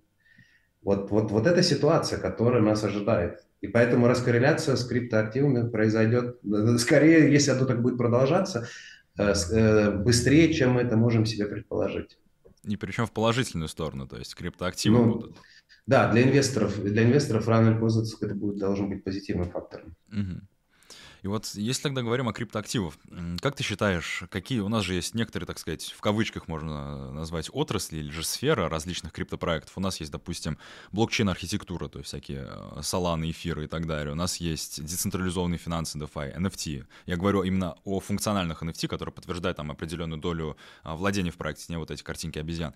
И у нас есть а, банковские платежные, так сказать, инструменты, как, допустим, XRP, XL. Тоже к следующему вопросу хотел перейти к ним. Вот а, какие из них имеют наибольший потенциал э, в будущем в реальном применении? Именно сферы, не привязанные, наверное, к конкретным проектам, потому что, скорее всего, большинство из них умрет, но именно сферы, какие миру вот реально нужны, по твоему мнению? Um... Я в основном как бы на layer one пока mm-hmm. тусуюсь, потому что, ну, как бы у меня для портфеля там, у меня в основном, основная моя инвестиция это эфир, то есть у меня, mm-hmm. ну, скажем, три четверти всего это, это эфир, по большому счету. А, и Solana немножко добавляю, потому что Solana мне тоже как бы нравится там. Ну, они, в принципе, смежные с друг с другом. А, с точки зрения, если мы говорим про NFT, то мне а, очень про обезьян мы затронули. Понятно, что про обезьян сейчас много пишут и э, что это полный скэм и прочее, прочее, но наблюдать за развитием этого проекта очень интересно с точки зрения э, социальной динамики, потому что, на мой взгляд, то, что мы наблюдаем, то, что даст технология блокчейн, мы, ну как часто говорится, что, что нынешняя модель, то есть Web 3.0, да, Web 3.0 как, продается как вот э, э, нынешняя модель Facebook, это Value Capture, то есть мы как пользователи создаем пользу небольшому кругу а, владельцев компании, той же Facebook или той же Google. Да? То есть нас юзают как хомяков, а деньги получают по большому счету ограниченное количество людей, которые владеют этими крупными компаниями. То есть сейчас мы переходим, так говоря, в value creation, когда мы переходим, когда э, новый веб будет строиться по принципу комьюнити, сообщества. То есть мы верим в какой-то проект, и мы в этот проект вкладываем собственное время, собственные силы, может быть, даже деньги. Мы создаем на базе того же NFT, мы можем создать структуру какой-то э, мотивации для человека тратить свое время и деньги на этот проект. И если этот проект движется, то ты, ты как пользователь этого проекта, который в нем участвуешь, ты получаешь добавленную стоимость. Не хозяин, не Facebook, а Google, а именно ты как участник проекта. И в данном случае как раз с обезьянами у них очень интересная э, динамика, то, что они как раз-таки первые, кто вот эту тему сильно педалирует. То есть под, сам, под сами обезьяны тут можно спорить, стоит они 400 тысяч там, или не стоит. Это, это вопрос, на мой взгляд, там понятно, тоже спекуляции. И если гражданка Пэрис Хилтон куда-то пришла, то нужно оттуда, конечно, делать ноги сразу. Но э, с, с логикой то, что они создают, они создают экосистему. То есть сейчас Timbaland выпустил э, видео с, это, с, с этими обезьянами. Это позволяет, они сейчас тестируют программу, как можно монетизировать музыку, то есть ты как создатель музыки через вот этот инструмент. То есть 80% всех денег в музыкальной индустрии идет посредником. То есть ты как вот музыкант, ты от этого получаешь самый маленький кусок. Все с этого кормятся, а ты как музыкант вкалываешь и получаешь меньше всего. И через NFT они сейчас эту систему пытаются как раз-таки обойти и сделать совершенно по-другому. Ты можешь продавать билеты на концерты, ты можешь продавать какие-то определенные э, фичи вот для тебя музыканта. Если у тебя есть свой комьюнити, то ты можешь это э, монетизировать в обход вот этих систем. И вот это очень круто. Поэтому я слежу за обезьянами именно с этой точки зрения, потому что они меняют подход к, к одной индустрии. Следующий этап пойдет другая индустрия. То есть народ-то раз сработает, это потом наложится, как масло пойдет, смазаться по всем другим вещам. Поэтому в данном случае, мне кажется, эм, посмотрим вот именно вот за динамикой, что будет с этими обезьянами. Мне прямо интересно. Да, Александр. А, вот смотрите, у меня вот такой вот интересный вопрос есть. А, даже вопрос, который требует немного так э, помечтать, скажем так. Вот как вы думаете, что должно произойти, чтобы крипта стала доминирующей э, валютой международных отношений? На сегодня это доллар. И вот. нужно ли это вообще, наверное, вот так вот? Да. Эм, да, я на самом деле... Проблема в том, что альтернативы э, доллару у нас нет. Когда мы говорим про доллар в данном случае, вот не нужно думать вот про бумажки какие-то, то, что американцы там у себя печатают, это вообще ничего общего не имеет. Мы просто, когда мы говорим про доллар и про долларовую систему, это по большому счету все банки мира ведут свой бухучет в долларах. И между собой транзакции они проводят исключительно в долларах. И вот это и является долларом. То есть функция баланса банка, растет она, не растет, это и является показателем есть деньги в системе или нет денег в системе. То, что мы называем это доллар, вызывает большое количество вот таких непонятных разговоров, э, что, конечно, в счете является деньгами. Центробанк, а, Эллен Гринспан еще в 99 году сказал, бывший банкир, он говорит, мы не знаем, что такое деньги. Центробанки не занимаются деньгами. В 99 году это открыто заявили. С тех пор ничего не изменилось. И, к сожалению, пока вся система глобальная у нас, и эта система доллар, ну или евро, она тоже глобальная, то заменить ее, в принципе, политическим решением невозможно. Ее можно сломать. То есть сказать, что вот мы такие, грубо говоря, то, что Россия скажет, все только за рубли и до свидания. Да, э, учитывая вес в экономике России мировой, это особого эффекта пока не оказывает. Если Китай так скажет, потом скажет так Индия, у нас де-факто нужно будет переходить на какие-то новые рельсы. Де-факто. Сейчас этот процесс идет, как бы о нем говорят, э, заметно, что его как бы от доллара все устали, это не работает, и пытаются плавный переход какой-то организовать, но нет общей идеи, куда мы идем, и в этом вся проблема. А, в таком вопросе тогда мы получаем э, следующий, э, следующую тематику.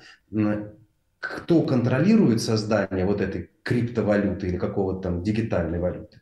И на какой базе она будет либо создаваться, либо уничтожаться, кто принимает в конечном случае решение. Потому что понятно, что на деци... полностью децентрализованные деньги в мировом масштабе мы никогда не перейдем. Это, это утопия полностью. Она не нужна, она создаст больше проблем, чем создаст, создаст пользу.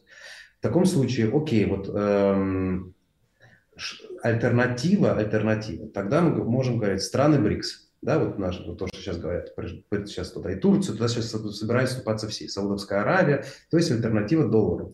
Сценарий поиграем. Хорошо, нам нужен какой-то элемент перерасчета внутренних валют. Да, вот создаем, вот сейчас мы можем все э, активы посчитать в долларе. Если мы отказываемся от доллара, то нам нужен какая-то взаимора... валюта взаиморасчет. Может ли это краткосрочно быть золото? Безусловно. Потому что с, с исторической точки зрения э, человечество больше, там, большую часть э, своей жизни на золотом стандарте в принципе и существовало. А может ли это быть какая-то криптовалюта? Безусловно. Но тогда страны должны сесть и создать какие-то рамочные э, соглашения, как, кто и по какому принципу она будет создаваться, перераспределяться, под нее можно заложить такие интересные параметры. Демографию, если у вас экономика растет, сколько у вас населения, э, ресурсную базу, как, сколько у вас там леса, газа, прочее, прочее. Э, то есть огромное количество параметров, которые, скажем так, ваш вес э, экономики будет определяться объективными реальными активами, которые у вас есть, население, ресурсы, а не вот, грубо говоря, вот э, мы сегодня банки сказали, что вот там 20 миллионов, вот и они создаются. Это же деньги, они же создаются просто учетная запись на, на балансе банка, это ничего другого нет. Поэтому вот этот переход, э, вполне возможно, он и найдет выражение в какой-то вот такой э, валюте ну, скорее всего, какой-то CBDC, будет ли он локальный или глобальный. Если он, я думаю, будет сначала локальный, потому что все будут экспериментировать, и потом вполне возможно мы подойдем к какому-то э, нужно будет найти решение, которое позволит э, вот эти локальные CBDC как-то между собой перезавязать, чтобы создавалась, ну, как бы э, нормальная стоимость отображалась вот э, того, что есть в разных странах. Mm-hmm. Мне кажется, довольно долгий, два элемента. Если мы пойдем долгим путем, то, может быть, это эм, по крайней мере, можно будет найти консенсус, который будет основан как бы на взаимоуважении. Если мы пойдем каким-то жестким путем, ну тогда кто сильнейший, кто выживет, тот вполне возможно на себя а, скатерть на столе и перетянет. Второй вариант, мне кажется, более вероятным. Посмотрим, как она будет развиваться. А что, а что более вероятно, допустим, а, в плане запуска потом какой-то децентр... не децентрализованной, а цифровой валюты, если мы рассматриваем как CBDC, не обязательно глобально, можно даже локально рассмотреть, то, что определенная страна, которая будет запускать, запустит какой-то свой собственный блокчейн, или же некоторые страны могут рассмотреть вариант какой-то из ныне существующих, тот же самый XRP или XLM, который прекрасно поддерживают абсолютно все функции денег, которые нужны, то есть у них встроенные пулы ликвидности прям в сам протокол, где одна валюта может меняться на другую, откаты транзакций для эмитента, крипто... эмитента национальной валюты, то есть можно с кошелька списать с него угодно, вы и зачислили обратно в казну, условно, сжечь их. Вот. А в таком случае эти криптовалюты уже распределены. Скорее всего, люди, которые их купили, сильно обогатятся. То есть это будет, наверное, негативно для принятия такого решения. Но с другой стороны, если запускать свой собственный блокчейн, у него не будет такого стресс-теста, который уже прошел годами. И это как бы опасно. То есть что, в твоем мнении, более вероятно для запуска таких технологий? Какая площадка? Новая или же что-то уже более старое? Э, сложно сказать. Эм, если бы я принимал решение, то, скорее всего, э, я бы пошел вот э, на новую площадку, uh-huh. потому что я изначально вот именно решаю эту проблематику небольшого количества людей, которые за счет этого обогатятся. Тебе нужно решать проблему перераспределения уже вот накопленных каких-то uh-huh. вещей. С другой стороны, это всегда политическое решение, и мы видим, что политические решения не всегда отталкиваются от какой-то трезвой оценки ситуации, опять-таки возвращаясь в Европу, то, что происходит здесь.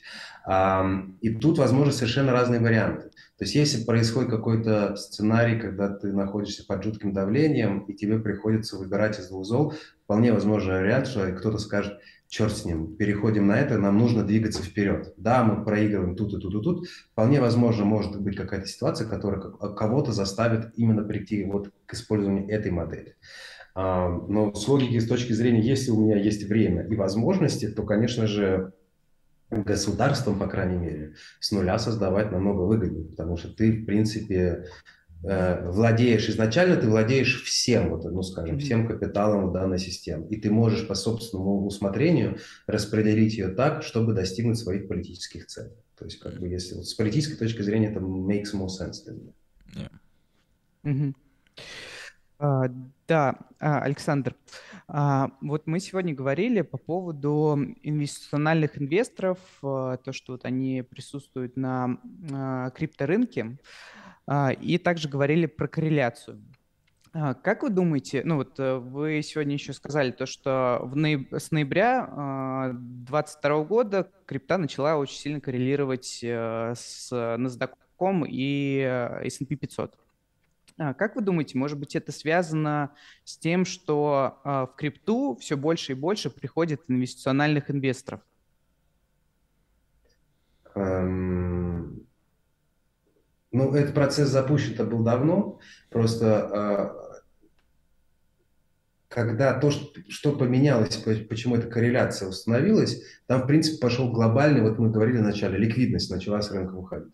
Пик в, в, в ноябре 2021 года, он, он не только про крипту, он, в принципе, про все рисковые активы. Тогда уже пошел тренд вниз, тогда стало понятно, что а, вот риторика центробанков стала довольно настолько агрессивной, а, что ликвидность стала с рынка уходить. Это ударило по всем активам. То есть, если вы посмотрите в этом году, из всех активов, которые есть финансовых, только нефть и доллар показывают позитивную динамику.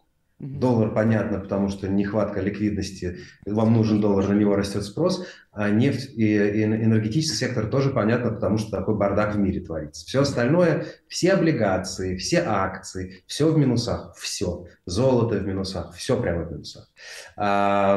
Поэтому тут, мне кажется, больше глобальный тренд – и то, что там крипта пошла вниз, это не связано ни с какими институционными инвесторами. Насколько я, мое понимание, спрос со стороны институционалов, он огромен.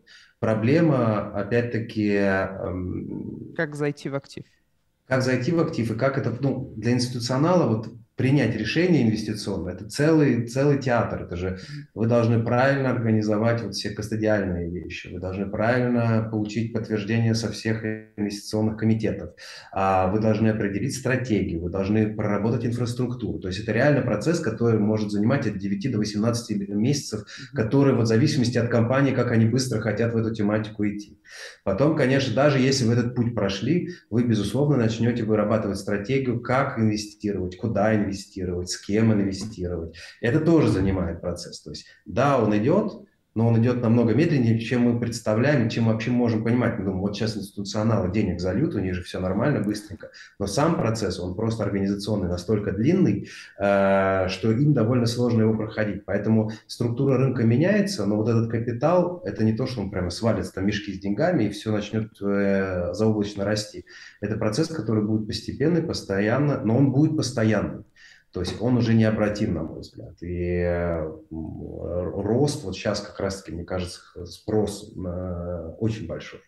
Особенно на фонды, на фонды, которые... Проблема, опять-таки, для институционалов, нам нужно выстраивание, то, что сейчас происходит в индустрии хедж-фондов, крипто-хедж-фондов которые позволят вот именно крупным игрокам, там, страховкам, э, вот той же Fidelity. Fidelity делает сама тематику. Многие крупные страховки не хотят этим заниматься, им легче найти э, э, какой-то хедж-фонд или несколько хедж-фондов, которые позволят им управлять рисками в этой индустрии.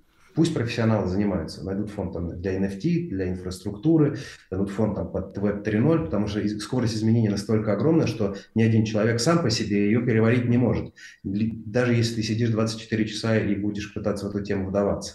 А, а такой способ, он позволяет как раз-таки э, зайти, получить exposure, но зайти в эту тему, э, не вдаваясь глубоко в подробности. И вот эта индустрия, она еще тоже находится в относительно зачатном э, ситуации. То, что вот сейчас лопнули все эти протоколы, вот эти э, CFI, дополнительно рынок, конечно, напугало, э, некоторые фонды накрыло, но это процесс, который сейчас, вот опять-таки, мусор э, смоется. Хорошие фонды, которые работают в долгосрок, они получат еще больше капитала. Это позволит ставить новую индустрию, которая развивается. Тут процесс просто. Нужно немножко подождать. Мы привыкли из-за того, что вот как вот резкий 10 иксов тут, 10 иксов там, и в ожиданиях этих иксов у нас не хватает терпения просто э, смотреть э, и дать время вот этому механизму, этому организму просто подрасти. Понял, понял. Слушайте, а вот э, я как бы, ну, мы сейчас вот говорили то, что для инвестиционалов в крипту сложно заходить. Вообще, что должно произойти на рынке э, крипты, чтобы инвестиционалам было проще заходить? Вот им э, нужно, допустим, платформа централизованных каких-то финансов, может быть, какие-то э, хедж-фонды должны создаться, какие-то вот управляемые, централь, ну, централизованно управляемые ресурсы, которые позволят а, производить анбординг в крипту, либо им достаточно будет просто децентрализованно войти в крипту. Вот. Ну, главная проблема индустрии – это просто отвратнейший UX, причем на всех уровнях, то есть э, на личных, на, на кошельки, MetaMask, все прекрасно знают, что это такое. А, Привет, Polkadot. Да, но э, для, э, для институционалов э, проблема это еще заключается в том, что они как бы несут ответственность за чужие деньги. То есть они, они должны, если они подходят к этому, у них должно правильно все структурировано, протестированы кастодиальные тематики. Каждая деталь должна быть проработана, потому что если произойдет какой-то факап, что они будут делать? Они должны эти сценарии все проработать. Это занимает много времени. У кого-то, э, кто, и, и тут интерес просто каждый идет своим каким-то путем. Я говорю про хедж-фонды, это самый большой, простой путь. Ты инвестируешь в каком, даешь менеджеру, который профессионально этим занимается. То есть ты убираешь вот риск такой тот же кастодиальный полностью со своих каких-то радаров. Но в то же время ты за, по большому счету летишь где-то вслепую, потому что ты веришь, что вот он нормальный, он знает, что делает. Но учитывая скорость индустрии, ты можешь точно так же и вляпаться по полной программе. А, Fidelity, они выстраивают собственную вообще платформу э, и собираются заниматься от А до Я все делать сами, с кастодиал и с транзакциями, и, соответственно, э, с клиентскими деньгами они собираются работать сами. Тут вопрос размера э, компании институционного и э, желания вот этим самому заниматься. Если это чисто спекулятивные тематики, я думаю, э, этим заниматься, это на кого-то ответственность переложит. Если это такие, скорее, люди, которые вот надолго и всерьез хотят заниматься развитием индустрии, тогда я могу представить, что это пойдет больше в тему вот, развивать собственные решения. Ну, вот сейчас, допустим, мы в процессе получения, вот я со своим партнером в процессе получения Э, лицензии, криптолицензии на Кипре, и мы хотим создавать определенный новый сервис для корпоративов именно с точки зрения, эм, э, с точки зрения вот трежери. То есть если у вас как у компании есть свободные средства, то есть в Европе вы платите за это банку процент, то, что у вас есть деньги, они лежат. Мы хотим предложить возможность именно держать деньги, вот под стекинг, давать деньги, э, вы будете даже получать какие-то проценты пусть не всю сумму держать, но вот, грубо говоря, что-то такое типа криптобанка европейского мы сейчас э, собираемся запускать. А, посмотрим, то есть процесс лицензии еще не получено, если, если оно будет получено, то вот в ближайший год-два мы собираемся этот проект немножко двигать. И там кастодиальная тематика, э, ее можно, ее можно самим делать, ее можно э, переложить на третьего игрока. Инфраструктура, она в принципе стандартизирована, то есть большая часть игроков работает с Fireblocks, это э, не новость, э, это в принципе стандарт для индустрии на данный момент. А, но это будет развиваться, мы посмотрим. То есть на самом деле интересно, очень большая такая динамика, куда мы пойдем. И опять-таки сейчас мы еще посмотрим, сколько проектов загнется вот в нынешнем цикле и какие проекты загнутся. И это будет тоже определять структуру и динамику, куда и как мы начнем рост в следующем цикле. Эм, потому что если проект, ну, грубо говоря, там, понятно, Терралуна там завалился, многие говорят, что это было уже преднаписано изначально, окей. Эм, но это просто, говоря, грубо говоря, я всегда считал, что, допустим, э, вот такой стейблкоин алгоритмичный, он, в принципе, сам по себе идея очень хорошая. Вопрос, как ты его сделаешь, потому что в конечном итоге конструкцию любого, любой, любой там, организации, любой, любой тематики создает человек. И мы всегда можем какую-то вещь забыть или что-то неправильно в код писать, то есть риски всегда будут присутствовать.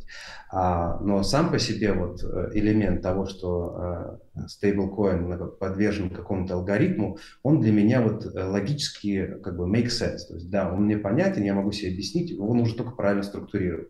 Сейчас мы получили э, первую, э, первый раз по ушам э, с Луной, не сработало. Что мы сейчас из этого сделаем? Откажемся ли мы полностью от этого алгоритмической тематики? Откинет ли это ее на, на 5 лет э, назад? Или появится совершенно какой-то новый продукт, который будет использовать ту же базу, но создать совершенно другие параметры, по какому это будет валюта работать? Ну, посмотрим. Честно, поэтому я говорю, что интересно такое скорость развития, что не успеваешь за всем следить. Ну, как правило, изначально стреляют как раз-таки фундаментал, потом проходит 2-3 месяца, максимум полгода, и начинает выстреливать различные такие мелкие проекты, которые либо вышли недавно, как, допустим, в этом цикле стреляла. Солану ее можно было спокойно подобрать на медвежке за 70 центов, Атом, Дот и так далее. Они все стреляли после биткоина, то есть всегда можно успеть перелиться даже. Поэтому 100% интересно, что будет дальше.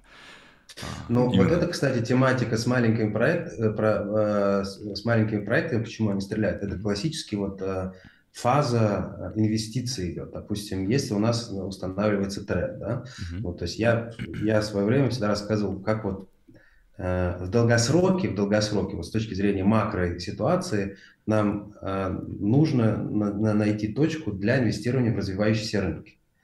А, преимущество где-то вот азиатские, потому что ну, там а, демографическая ситуация очень хорошая, молодое население, оно образовано, там есть возможности роста потребления, там есть возможность экономического роста. В Европе, в Америке, в Китае э, его нет, плохая демография. Соответственно, нам нужно искать какой-то объем, как мы будем инвестировать в эту тематику. И стандартный подход всегда заключается в том, что если ты тестируешь воду, наступил ли правильный момент или нет. Ты идешь в самый крупный, самый ликвидный инструмент. Для крипты это, допустим, биток, для развивающихся рынков есть такой ETF EM, Emerging Markets ETF, да, вот развивающиеся рынки. Если тренд находит подтверждение, то есть мы получаем какой-то этап роста, Следующий этап, ты уходишь, э, как говорят в Англии, down the risk curve, то есть ты набираешь, ты идешь в более рисковые активы, потому что рисковые, более маленькие активы всегда показывают лучшую динамику по сравнению с крупным кораблем. А, на подтвержд... И чем сильнее ты получаешь подтверждение тренда, тем больше ты идешь в более-более рисковый актив. В обратной ситуации работает то же самое, то есть когда все схлопывание, все бегут в самый крупный, самый э, ликвидную тематику. И а, на мой взгляд, опять-таки, вот когда мы говорим про институционалов, то э, все эти деньги, все равно они пойдут через те же самые биток или тот же самый эфир. То есть вот я вот за, захожу, вот новый я вот в баню захожу, да, э, я пойду вот на самое, самое спокойное место где я могу посидеть минут пять, оглядеться, что происходит, какие-то вещи попробовать, э, чтобы не сразу не вляпаться э, в какую-то лепешку, э, я буду вот через эти активы именно заходить.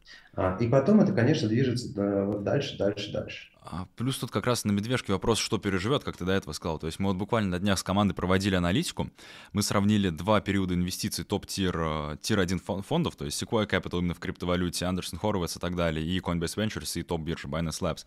И получается на пике, на бычке в ноябре 2021 года, когда биткоин стоил 69 тысяч долларов, там было около 1,6 миллиардов инвестиций, долларов, естественно, в криптовалюты.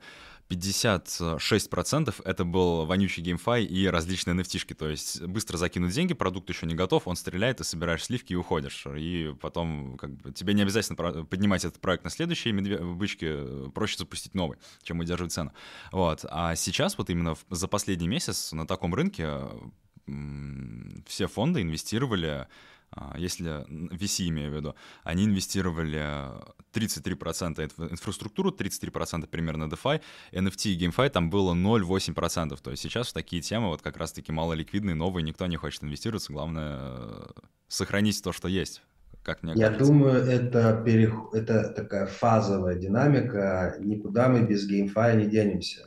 Фазовая, да, то есть это в этой да, фазе. Базовая, да, базовый гейм. Вопрос только, когда вот этот весь GameFi станет, по большому счету, тоже частью инфраструктуры. Да, да. Сейчас просто за счет того, что тематика настолько сложная, и люди, которые занимаются, э, скажем так, венчурными инвестициями, не обязательно с утра до вечера заним... играют в игры, то, в принципе, потенциал от развода, конечно, был велик, то, что мы подтвердили.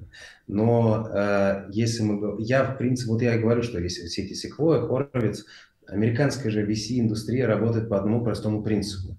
То есть 20 э, топ-фондов зарабатывают 80% всех денег э, вот в этой, в этой сфере. 20 фондов. Все остальное – это вот люди, которые собирают э, монетки перед едущим катком.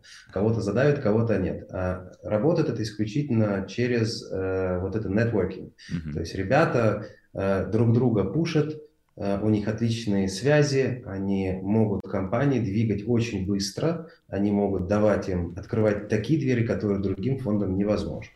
И в данном случае то, что тот же Хоровец или тот же самый Секвоя, то, что они собирают эти многомиллиардные фонды, это тоже говорит нам, что если ребята вот так ломятся в эту сферу, они точно э, ну, если, скажем, даже не знают, то они, по крайней мере, э, вот эту тему будут пихать. И э, я думаю, вот вопрос только... Э, сейчас, конечно, с этими геймфаймами и nft было понятно, что слегка перегрелись.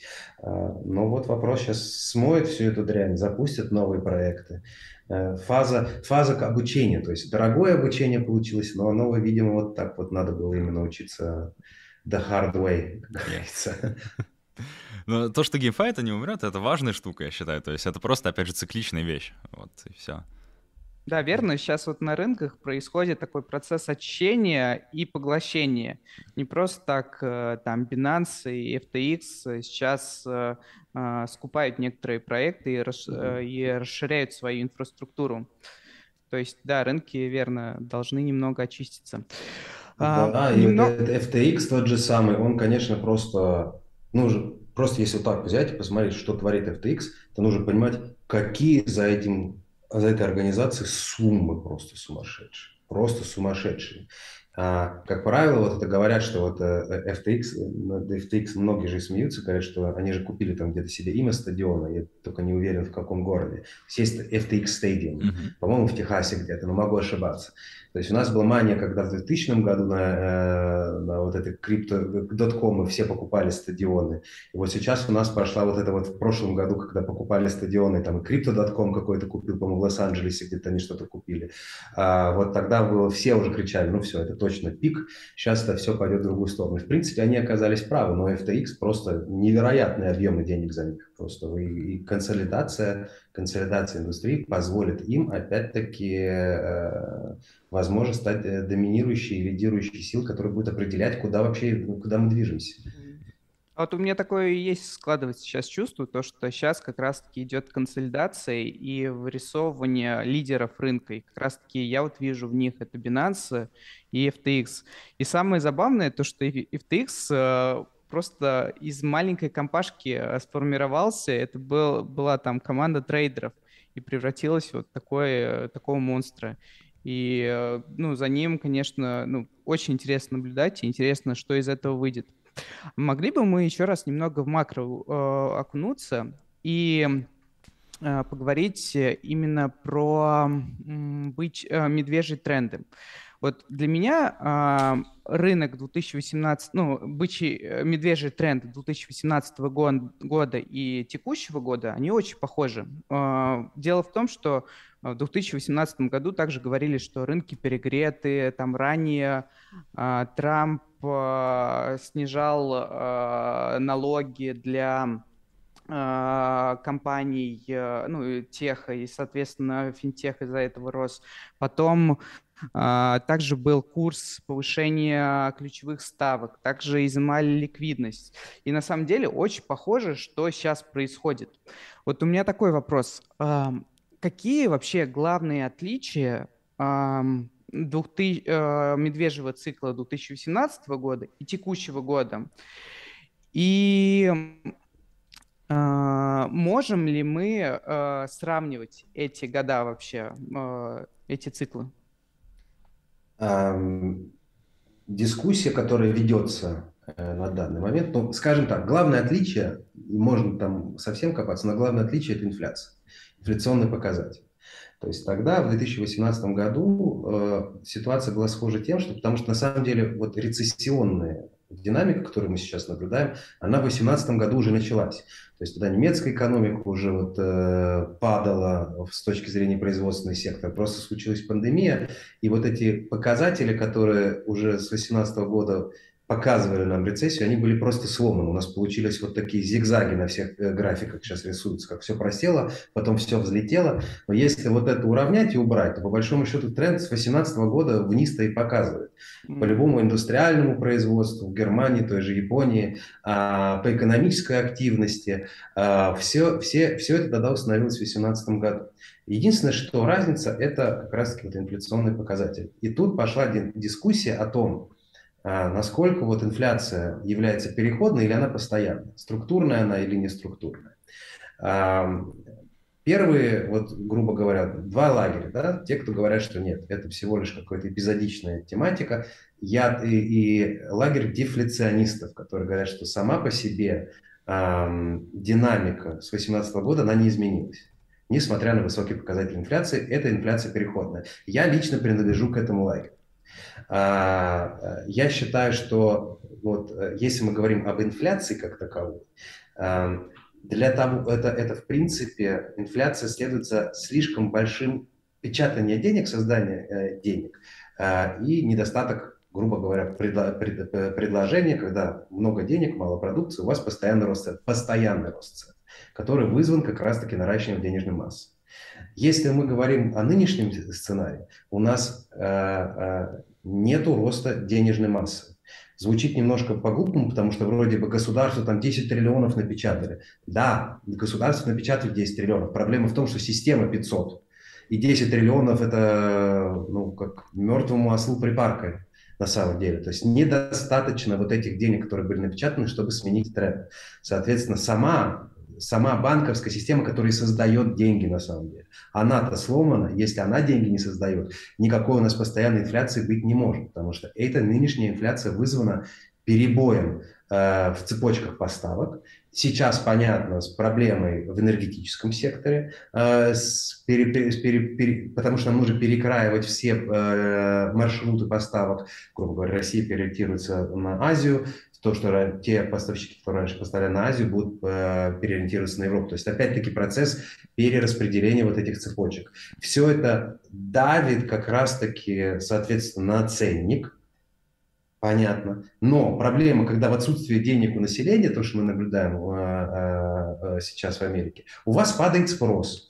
Вот у вас два, два квартала подряд негативный ВВП. Падение спроса – это рецессия, убивает экономика. Падение спроса – это падение э, цен на все. Если мы посмотрим на цены сырьевые, э, на тот же самую пшеницу, мы посмотрим на медь, на все индикаторы, на алюминий, на древесину, все падает.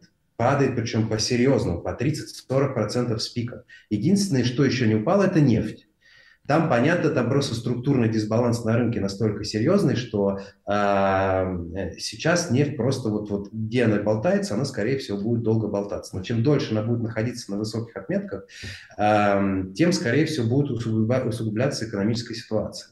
Проблема в том, что если мы заходим в рецессию, нефть тоже просядет серьезно. То есть в 2000 году, 2008, 2018 нефть просаживалась на 50%. Меньше Падение... производства, меньше спроса да, Да, абсолютно. То есть, скорее всего, по этому сценарию мы идем, но мы не можем, цена не снизится так серьезно, потому что у нас просто э, предложения недостаточно. Ведь никто в нефть не инвестировал. Грязная индустрия, денег не давали, разведку не вкладывали. И вот теперь нам нефть нужна, потому что потребление нефти растет, продолжает расти mm-hmm. за счет развивающихся стран, а предложения нет. То есть у нас вот эта стабильная э, э, динамика есть.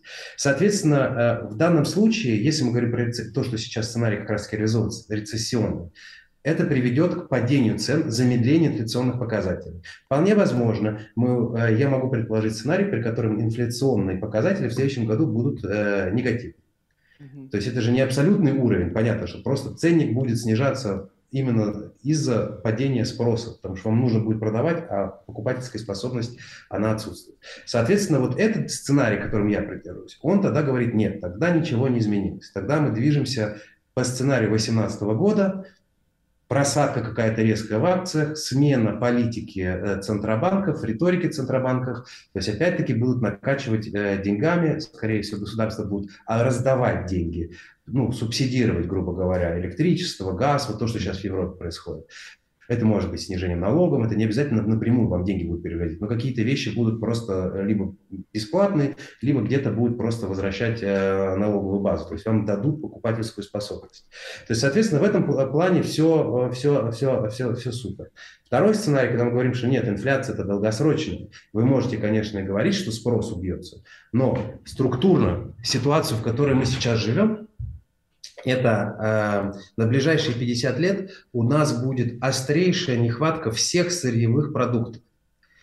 Э, ну, назовем ту же самую медь, э, литий для перехода на, э, на электроавтомобили. Э, вот все эти металлы, которые нужны под зеленый переход. Мы же теперь будем, по крайней мере, в Европе, в мире, все равно будем бороться с глобальным потеплением, и нам нужно переходить на зеленую энергетику. Это единственная логика, под которую вы можете печатать деньги, и народ не встанет на рога. Соответственно, для того, чтобы перейти на зеленую энергетику, нам нужно увеличить предложение всех базовых э, материалов в 10-20 раз. В среднем источник, ну вот, скажем, шахту открыть 10-15 лет. Экологически грязное производство, да, где вы это будете делать? Тут тоже динамика, политический порядок, то есть все будет затягиваться. Проблема то, что у нас полное отсутствие специалистов. Кто последние 30 лет ходил, учил там горную инженерию? Ну вот кто, кому это надо было? А вот старое поколение потихоньку начинает э, выпадать. А, та же самая ситуация, допустим, сейчас с углем. Да, вот, допустим, в шахтах. Шахтер в Америке сейчас такая дефицитная позиция, что, в принципе, в среднем зарплата у шахтера там 100 тысяч долларов в год, у шахтера. А, и эта проблематика тоже будет накладываться. То есть структурно, когда вам нужно любыми способами двигать зеленую повестку, строить ветряки, батареи, прочее, прочее, прочее, у вас предложение даже рядом, и вы не можете это исправить. Соответственно, рост цен, рост цен будет по-любому. Вы можете профинансировать вот этот э, переход только уничтожением, уничтожением стоимости фиатных денег. Это произойдет на долгосрочно. То есть у меня теория, теория такая. Да, мы сейчас находимся, продолжаем тренд последних 40 лет. Постоянное снижение ставок, э, ухудшение демографии, замедление роста. Э, мы продолжаемся в этом канале двигаться. Но вот после этого кризиса, который закончится, следующий этап будет крайне инфляционный, потому что из него мы выходить будем на зеленый, выезжать на зеленой повестке, а там нехватка всего, и э, нехватка всего будет решаться исключительно уничтожением фиатных денег. Вот тогда наступит золотое время как раз-таки для всех вот этих криптовалют, которые позволят э, вокруг этих тематик не только спекулировать, но на них как раз-таки играть. Круто. Вот мне вот после 2008 года такое чувство, что система все пытается, пытается перезагрузиться, и у нее не получается. И у меня вот складывается ощущение, то, что вот э, мы опять э, идем к тому, что нужно поддерживать систему ликвидностью, то, что система не выдержит э, без поддержки центральных банков. И эти циклы, они на самом деле очень сокращаются. Э, такое чувство складывается, что система все более хрупкая с каждым днем. И э, у нас что, получается только один выход э, накачивать деньгами систему и даже дойти до такого момента, когда мы поймем то, что мы остались у разбитого корыта и делать нечего, и остается просто э, все строить заново. Мы к этому идем, то, что нужно, нужна полная перезагрузка, как смена парадигм, что-то масштабное. Да. Да. Ну, то, чем мы сейчас занимаемся, это э, мы тянем кота за Фаберже. И пока Фаберже тянется, вопрос, когда они порвутся. А в восьмом году сломалось абсолютно все. И вот с восьмого года э, вот все эти... Мы занимаемся тем, что э, мы не хотим принимать реальность, и мы врем друг другу и создаем какие-то параллельные объяснения происходящим процессам. Система не работает, система в восьмом году сломалась, и все программы, которые вокруг этого построены, это по большому счету туфтология. Потому что вот эти, что делают центробанки? Центробанки на ситуацию влиять вообще в принципе не могут. Это наше восприятие центробанкиров, что они держат ситуацию под контролем. Если бы это было так, ну вот, вот чисто логически, да, вот центробанки печатают деньги. Вот это вот то, что все говорят. QE, Quantitative Easing, это как раз-таки печатание денег. Хорошо. Тогда зададим вопрос. Вот сейчас мы какой там уже шестой, седьмой QE мы пережили. Если это quantitative, это значит, что центробанки могут определить объем денег, который необходим для системы, чтобы вернуться в нормальное состояние. И easing это, соответственно, если эта операция будет произведена, то тогда система как раз-таки выдохнет и, ну, грубо говоря, вы как поставили заплатку на дырку в трубе. И труба, в принципе, дальше нормально функционирует мы получаем, не, мы не получили ни одно, ни другое. Не, э, то есть денег вроде бы они как бы печатают, но ситуация становится только хуже. И система лучше, да. Да. Ну, то есть нам, нам на самом деле, это, это на самом деле все вранье, потому что японцы занимают этим quantitative easing уже 30 лет. У них, они уже сделали все, что только можно, и ситуация там вообще никак не меняется вот эти 30 лет. Сейчас немножко другая динамика началась, но в принципе никакого, никакого влияния Центробанки на общую ситуацию э, не имеют.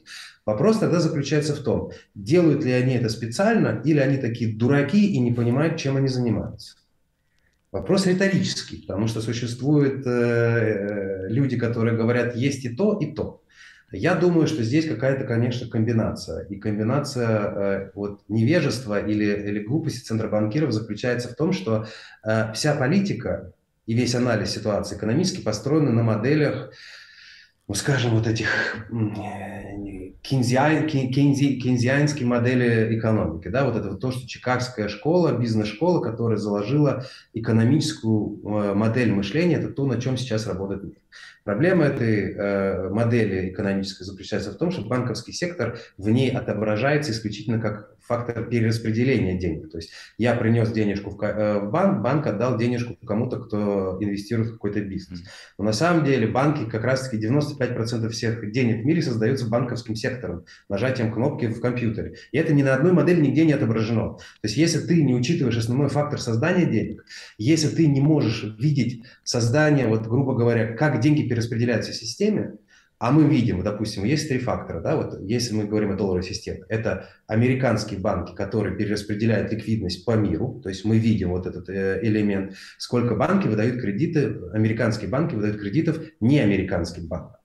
Обратная ситуация, когда не американские банки дают кредиты в долларах, а обратно американским банкам. Звучит немножко зачем, но это связано структурно, потому что очень много э, долларового фондирования американские банки получают через свои европейские там, или азиатские дочки, которые формально не числятся американскими банками.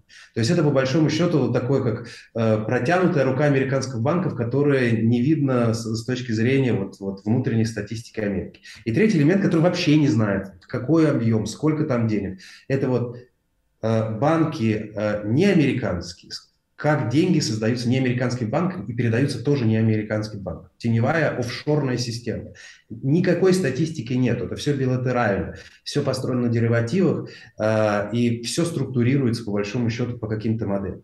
Вот эта Федеральная резервная система точно не знает, у нее точно не может отталкиваться э, в своих показателях.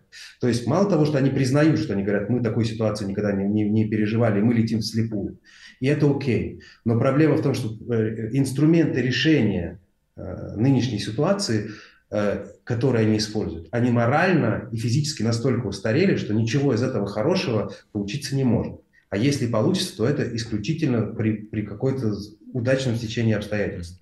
Они не могут ничего нормального в данном случае сделать. Поэтому вопрос скорее э, не разваливается ли, вопрос, когда мы достигнем той фазы, когда вот нерабочее состояние этой системы станет настолько объективно понятно всем, что она сама, сама, процесс саморазвала будет запущен, и уже он и сейчас его невозможно остановить, когда он войдет в заключительную фазу, когда, может быть, это произойдет, как развалился Советский Союз, вот сегодня было, завтра нет.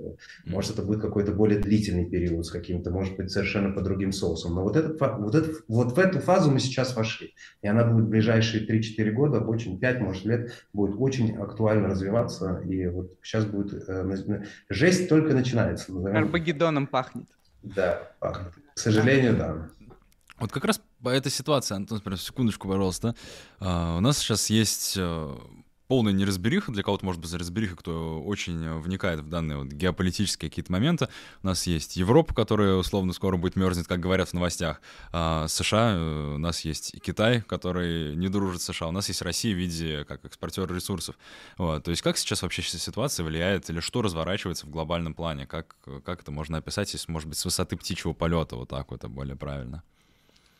С точки зрения финансового, э, э, все нам обо всем говорит курс доллара.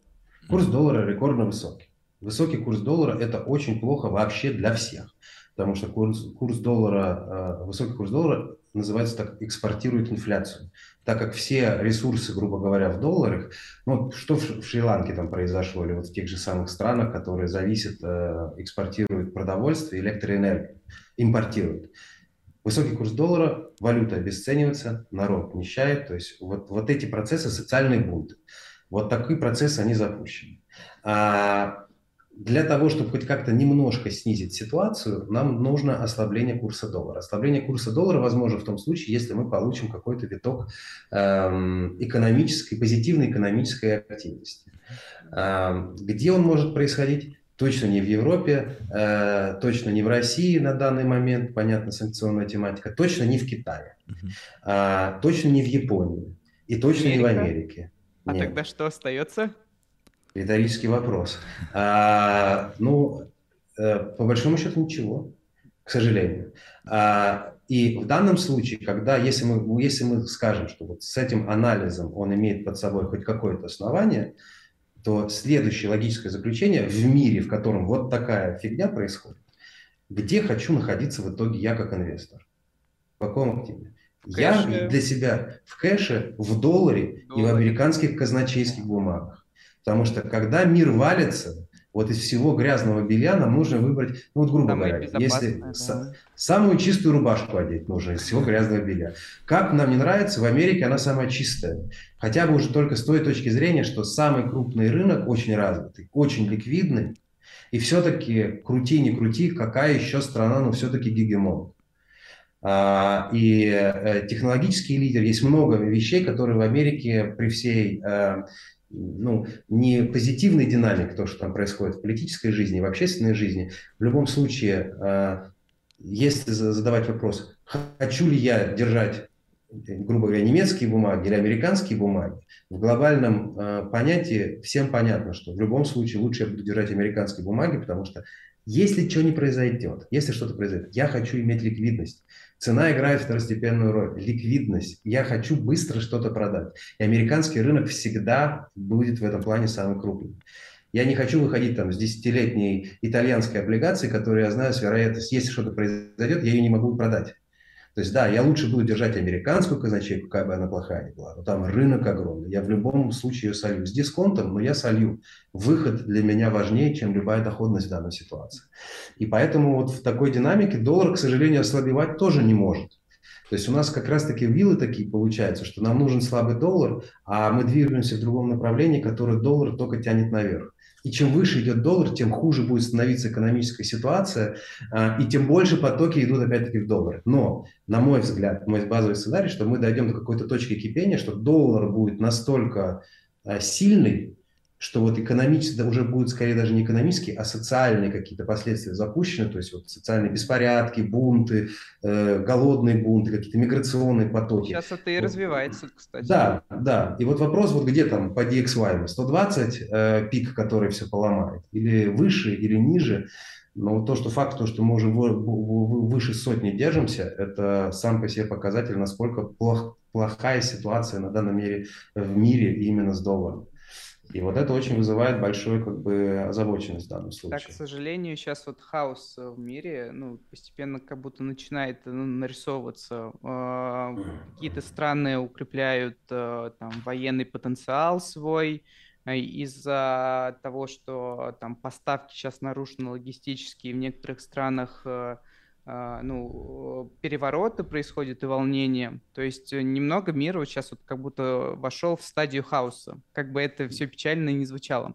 На самом деле бы э, нашим подписчикам очень было бы еще интересно поговорить про рубль и услышать вот э, оценку рубля, потому что в крипте мы храним наши активы в долларе, а сейчас рубль укрепляется, и сидим мы сейчас mm-hmm. э, ждем уже, когда этот э, э, рубль ослабеет. А, вот у меня такой вопрос. А, на данный момент а, у, у нас есть проблема в системе, то что у Центрального банка отобрали его главный инструмент управления курсом валюты. То есть он сейчас не, не, не может там выходить с интервенциями валютными. И сейчас у нас есть большой продавец на рынке в качестве экспортеров а, сырьевых. И они, соответственно, продают доллары, и в результате у нас укрепляется рубль. А, вот у меня такой вопрос. Вот сейчас вот э, курс рубля у нас э, формируется на основе рыночных отношений, либо это все же какая-то он на каком-то управлении находится ну, у государства нашего. Что вы думаете? Я думаю, что если будет политическое решение ну, скажем, не обвалить, а ослабить курс рубля, то это вопрос техники, это сделать э, не проблема. Особенно в нынешних условиях, учитывая вот, э, происходящее в мире и э, санкционное давление, которое оказывается. То есть это сделать можно. Э, проблема вся в том, что вот э, сильный рубль, который вот сейчас есть, да, вот грубо говоря, он в принципе сам по себе с точки зрения э, экономики сам может быть не такой плохой, потому что он делает импорт намного дешевле. Вот, импорт дешевле там. Но проблема то, что импорта особо-то тоже нет. Поэтому а, тогда мы переходим на другую сторону и смотрим, что это значит для производителей тех же самых экспортеров. Это плохо, потому что косты очень сильно растут, и производство, рентабельность а, от этого тает. Соответственно, высокий курс рубля сейчас на самом деле для экономики это, это плохо. То есть его нужно как бы на самом деле спускать. Спорить можно, какой курс был приемлемый, то есть, ну, вот стандартная тематика, говорят, там в районе 80, там диапазон 70-90 было бы нормально. Окей, предположим, что это так. Э, мог бы или мог бы Центробанк или можем ли политической воле спустить курс в этот диапазон? Да, конечно, можем.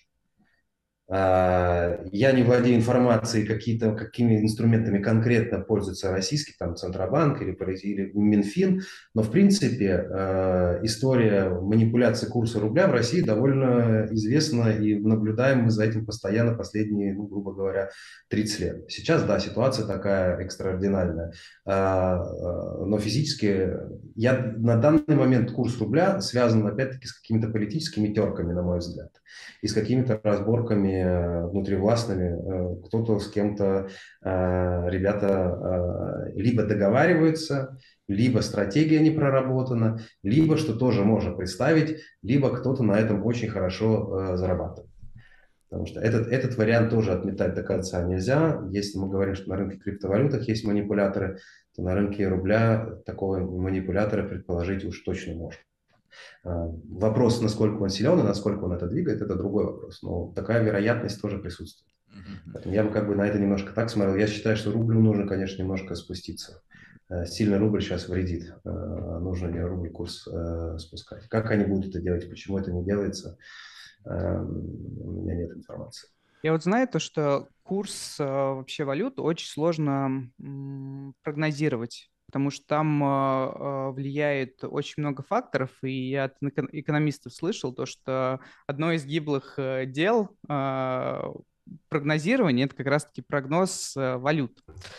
Но вот могу вас все же попросить, чтобы вот э, ваше представление и ваши ожидания э, вот вы бы вот поделились с нами. В принципе, по, немножко... По рублю. Да, а, по рублю. Ой, нет, не могу. Угу. ну, там это же не рыночные механизмы, которые вот этот определяют этот курс в конечном итоге. Угу. И, э, скажем, экономическая активность и взаимодействие, интеграция какой-то глобальные процессы, они сейчас полностью изменились. Э, и понять факторы, которые вот реально влияют на эту валюту, э, мне немножко сложно. Я просто смотрю, на самом деле, ну, все, весь, скажем так, все валюты или валютные пары, это же все равно мы считаем по отношению к чему-то, да, вот рубль по отношению к чему, к доллару или к евро. Тогда мы можем говорить, соответственно, если мы говорим, мы думаем, как куда пойдет рубль, э, скажем, куда пойдет вообще доллар. Да. Мой базовый сценарий, мой базовый сценарий, что доллар будет укрепляться. Э, опять-таки по причинам, которые мы сказали, которые мы сказали. Кризисная составляющая, э, бегство капитала вот, в самые ликвидные и самые ну, сохранные активы э, будет поддерживать спрос на этот доллар. Краткосрочно. В долгосрочной перспективе, если сейчас Федеральная резервная система очень резко переобуется и очень много ликвидности вкачает, тогда мы можем увидеть какое-то серьезное ослабевание доллара. Тогда мы понимаем, что все, американцы сливают свою валюту и будут держать рын, э, рынки и экономику любыми способами, тогда у нас есть возможность получить ослабление доллара. А если мы говорим э, про валюты вот в этом году, посмотреть на все валюты, то практически доллар бьет все валюты, вообще все. Даже те же самые сырьевые и не сырьевые, практически все, кроме рубля. Но вот тогда мы, мы начинаем э, вести дискуссию, э, какую, какую порцию вот этого курса оказывает там геополитика или оказывает э, ситуация в Украине. Вот о таких вещах, э, в данном случае, тогда если мы эту дискуссию будем вести, мне кажется, мы свалимся в какое-то субъективное поле, которое больше мы будем гадать, чем мы можем что-то сказать. Но про валюты вообще никто же. То есть в 2021 году, когда все кричали, что доллар будет ослабевать, ослабевать, 95% всех аналитиков уже говорили, что доллар будет ослабевать, у нас все будет супер. А доллар, по большому счету, чуть ли был не лучшей валютой, 20, э, лучшей инвестицией. Он вырос там на 7-8%. В этом году еще, еще на 13%. То есть мы видим, что, в принципе, вот, э, если ты держал деньги в долларе, то у тебя было все хорошо.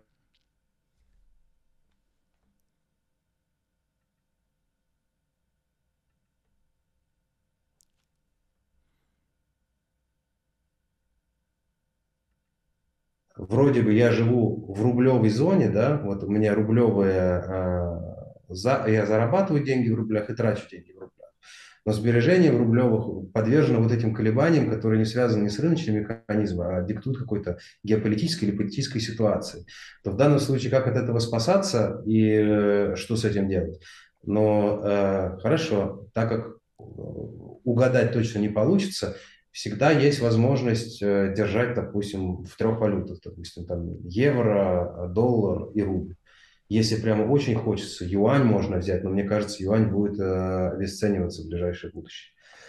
Поэтому тогда вы, грубо говоря, и у вас и рубли есть, и есть э, сбережение доллара, доллар ходит против евро, если евро падает, доллар растет, у вас там вот не миллион разница.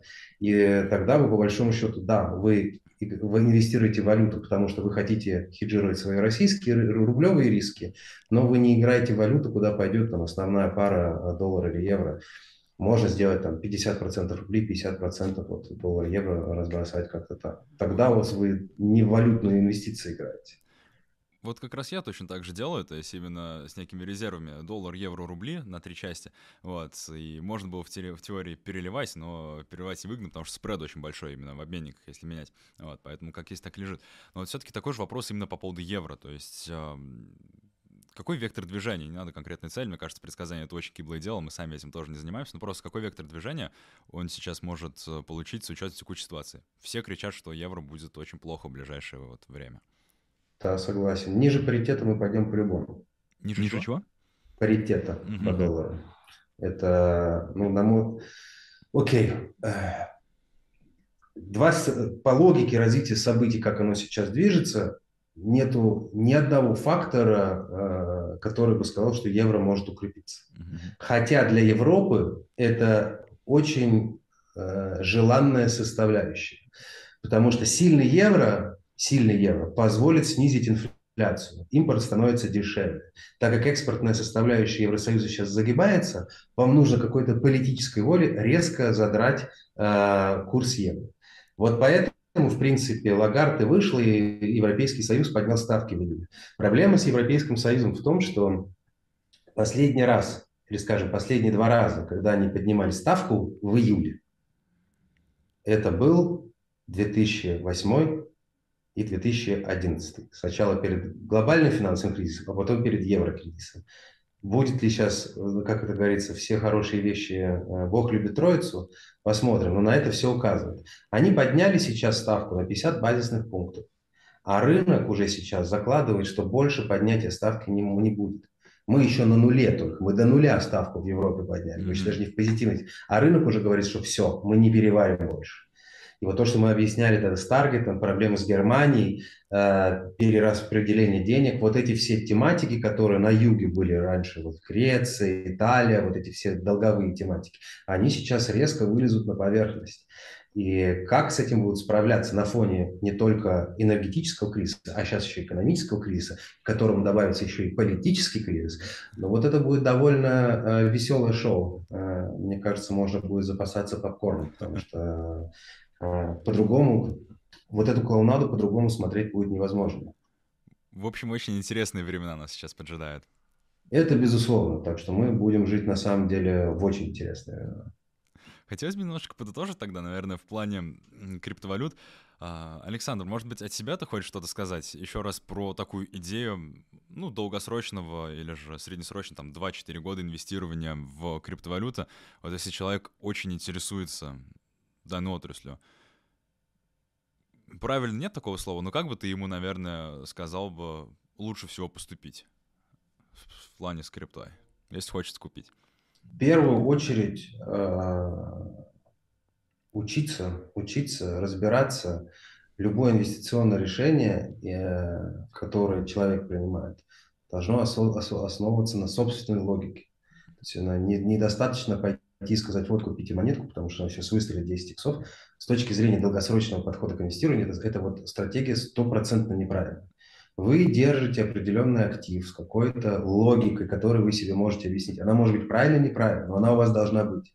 Под эту логику вы выстраиваете размер этой позиции. Это самое главное. Правильно выбрать размер. То есть если вы в 100% вкладываете, я не знаю, там, в шибаину, то вы прекрасно создаете, что завтра это, это ноль, может быть.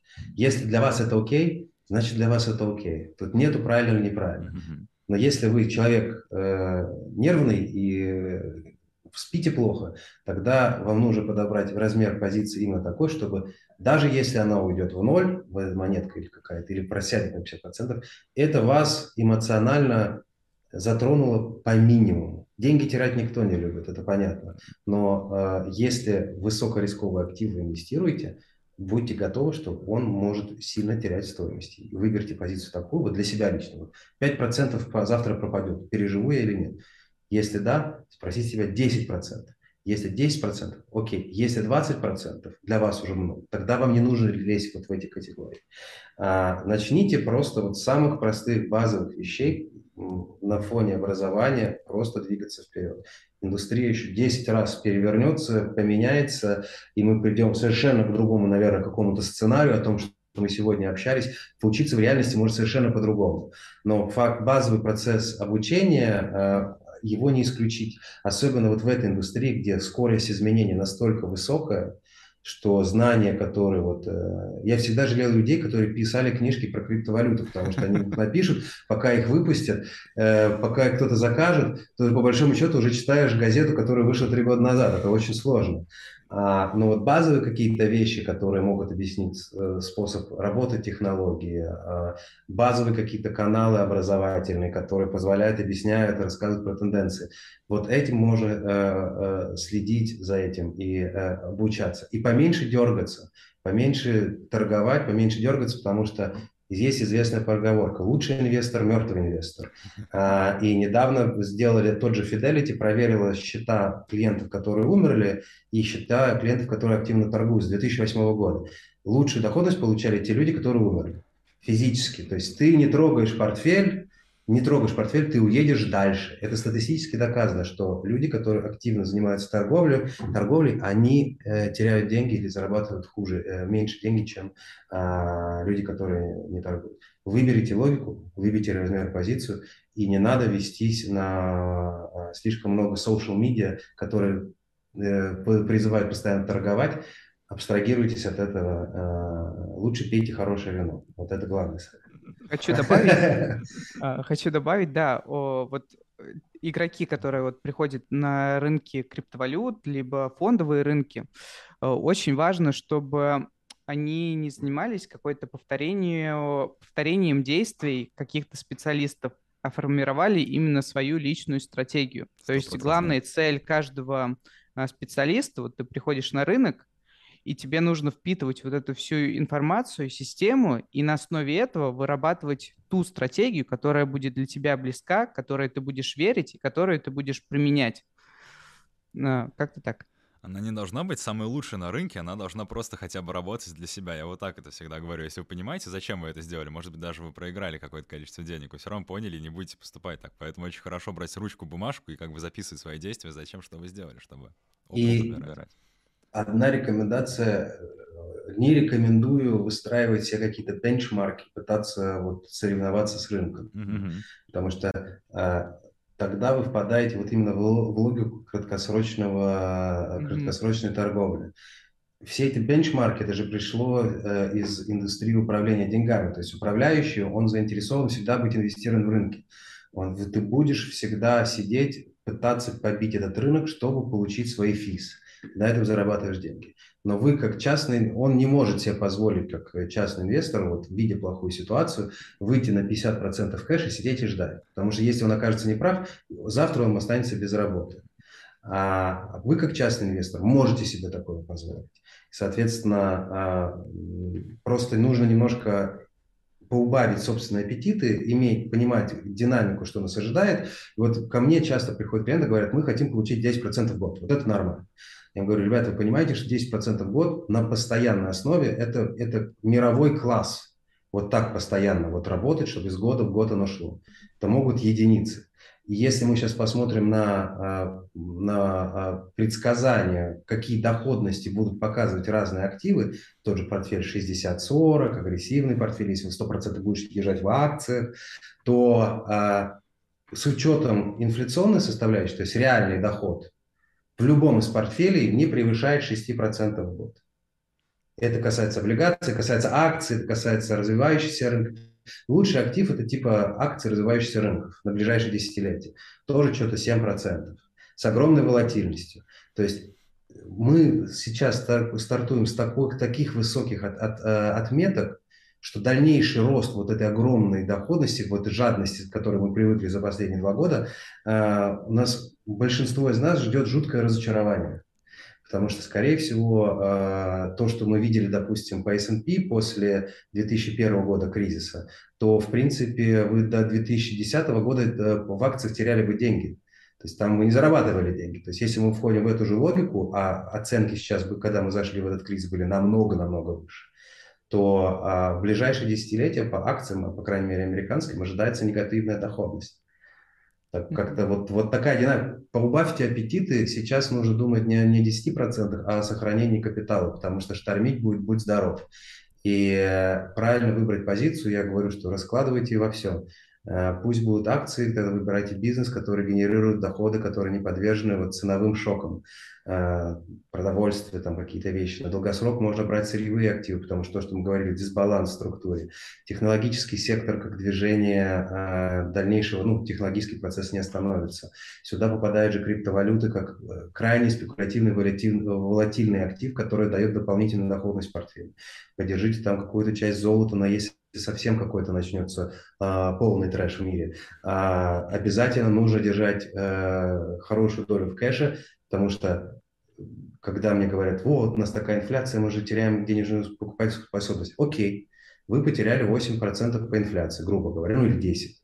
Если вы в начале года вложились бы в акции, у вас было бы минус 10 инфляции, еще минус 30 по рынку, по большому счету ваша покупательская способность не на 8% просела, а на 40%. То есть вот в этой логике. Вот сейчас оно просядет, потом вот этот минус, который у нас есть, он будет отбиваться за счет, опять-таки, цикличности. Uh-huh. Но вот нужно ждать, пока это подтверждение. Терпение нужно просто немножко иметь.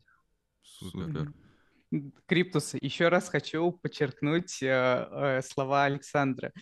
На фондовом рынке 10% годовых доходность, это считается именно стабильная год года, это, это считается очень крутым результатом. А, так что, когда вы приходите на фондовый рынок и думаете о 3, 4, 10 иксах, еще раз задумайтесь, а, в, на протяжении долгого времени а, такие ожидания могут вас погубить. Да, это просто, опять-таки, э, я не говорю, что это невозможно, это никто не зарабатывает. 3 икса делать можно, только отдавайте себе отчет, что возможность заработать 3 икса приходит с огромной волатильностью. То, что мы увидели на, на тех же, то, что мы видим на крипторынке. Большой элемент роста сменяется огромными просадками. Если вы неправильно торгуете, попали в просадку, вы можете потерять огромное количество денег. То есть не факт, что если вы заработали 3 икса в прошлом году, то в этом году, если вы используете эту стратегию, вы вполне можете эти все иксы очень быстро, скорее всего, уже растеряли или растерять обратно и уйти в минус. То есть это все, ваша доходность – это функция вашего риска. То есть отдавайте себе отчет, какие риски вы идете. Чем больше риска, тем больше доходность. Чем меньше риска, тем меньше доходность. И 10% это сбалансированный портфель, который более-менее учитывает э, ни, ни в одной лодке. Это, это относительно хорошо сбалансированный, диверсифицированный портфель. Это на самом деле э, прилично. Это прилично. Александр, а вы бы могли бы порекомендовать нашим пользователям, вот представляете, вот человек приходит в криптовалюту, а могли бы вы им а, рекомендовать то, что помимо криптовалют а, нужно изучать традиционные финансы, макроэкономику для того, чтобы стать экспертом и в долгосрочной перспективе показывать хорошие результаты по инвестициям? Эм, ну, экспертом, я, я бы говорю так, каждый человек, который имеет, эм, скажем, здравый ум, а, он сам себе эксперт. Потому что финансовые эксперты, статистически было доказано, что вот финансовые эксперты и, э, в принципе, никакой пользы дополнительной э, вашему портфелю не приносят. То есть нету вот этой альфа э, статистической, которые финансовые инвесторы вам могут дать. Тот же Даниэл Канеман проводил, этот известный, проводил исследование, он сказал, что Э, статистическая, ну, статистическая сила вот этих э, управляющих профессиональных, она равна нулю. То есть вам смысла нет. Вам нужно просто иметь какую-то здоровую логику. Э, понимать, для чего вы держите активы, понимать, какой у вас горизонт, и просто придерживаться стратегии. У каждого должна быть своя стратегия, которая должна для, для тебя лично работать, которая должна отображать тот уровень риска, который ты спокойно можешь для себя нести и просто применять, э, э, просто применять вот эти параметры в своей логике. Поэтому учиться, конечно, никогда не мешает, и это хорошо. Но бывает такая же ситуация, что горе от ума. Э, экспертом можно стать, и просто ты попадаешь в какую-то туннельную динамику. У всех она есть, и начинаешь смотреть мир через определенные вещи. А макроэкономика – это очень такая тематика, которая интеллектуально, конечно, очень прикольная, но а, ее на самом деле тоже никто не понимает. Мы же выдвигаем гипотезы, то есть мы можем нарисовать какой-то вероятный сценарий и придать этому сценарию какую-то вероятность. И на базе вот этой сценария вероятности, даже если я на 80% уверен, что оно будет так, все равно есть 20% вероятности, что пойдет вообще не так. И поэтому даже гуру-инвесторы, которые вот логически могут выстроить все правильные позиции, все равно примерно 50 на 50 угадывают направление движения. А, вопрос здесь только в риск-менеджменте. То есть э, рано, рано потери, рано срезать свои потери и давать своим правильным сделкам просто пусть они э, работают. Не срезать плюсы, а срезать минусы. А в большинстве своем происходит как раз-таки наоборот плюсы режут, а в минусах сидят. И рано или поздно вот так он капитал и весь проедается. Поэтому, ну, эта стратегия у каждого своя, просто нужно давать себе отчет. А самообразование, ну, вещь полезная, э, прекрасная, только приветствуется. Хуже от этого точно не будет. А, ну, просто здравого смысла, на мой взгляд, э, подхода, это уже главная база. И не, главное не жадничать. Вот, жадность сгубила ни одного товарища. Поэтому э, самое главное Просто экспертность — это еще такая штука, это, по сути, насмотренность в одних и тех же условиях, это важно. Фондовый рынок, криптовалютный рынок — это всегда меняющиеся условия, поэтому нельзя набрать тот самый опыт, который позволит быстро, как бы, по насмотренности принимать решения. Я так это вижу. И поэтому, как бы, а, наперед знает, куда пойдет рынок только дурак, потому что он считает, что он знает, а по факту это всего лишь вероятности. То есть вот как Александр сказал, самое важное, наверное, это самая собственная инвест-стратегия. Думаю, на этом можно немножечко приостанавливать нашу сегодняшнюю беседу. Очень интересно было. Александр, огромное тебе спасибо. Для себя лично я очень много подчеркнул, о чем хотел бы, на чем задумался сейчас, на чем хотел бы побольше поразмышлять потом уже в свободное время. То есть, э, думаю, и зрители тоже за это оценят, э, скажут огромное спасибо. И также вот ребята, которые смотрят наше видео, хочу напомнить, что у Александра свой собственный YouTube-канал, ссылочку на него оставим в описании, там очень много различных вещей по макроэкономике, по финансам, поэтому тем, кто интересуется данной темой, а, туда прям обязательно зайти посмотреть. Да, Александр. Спасибо всем. Спасибо вам большое. Всем спасибо.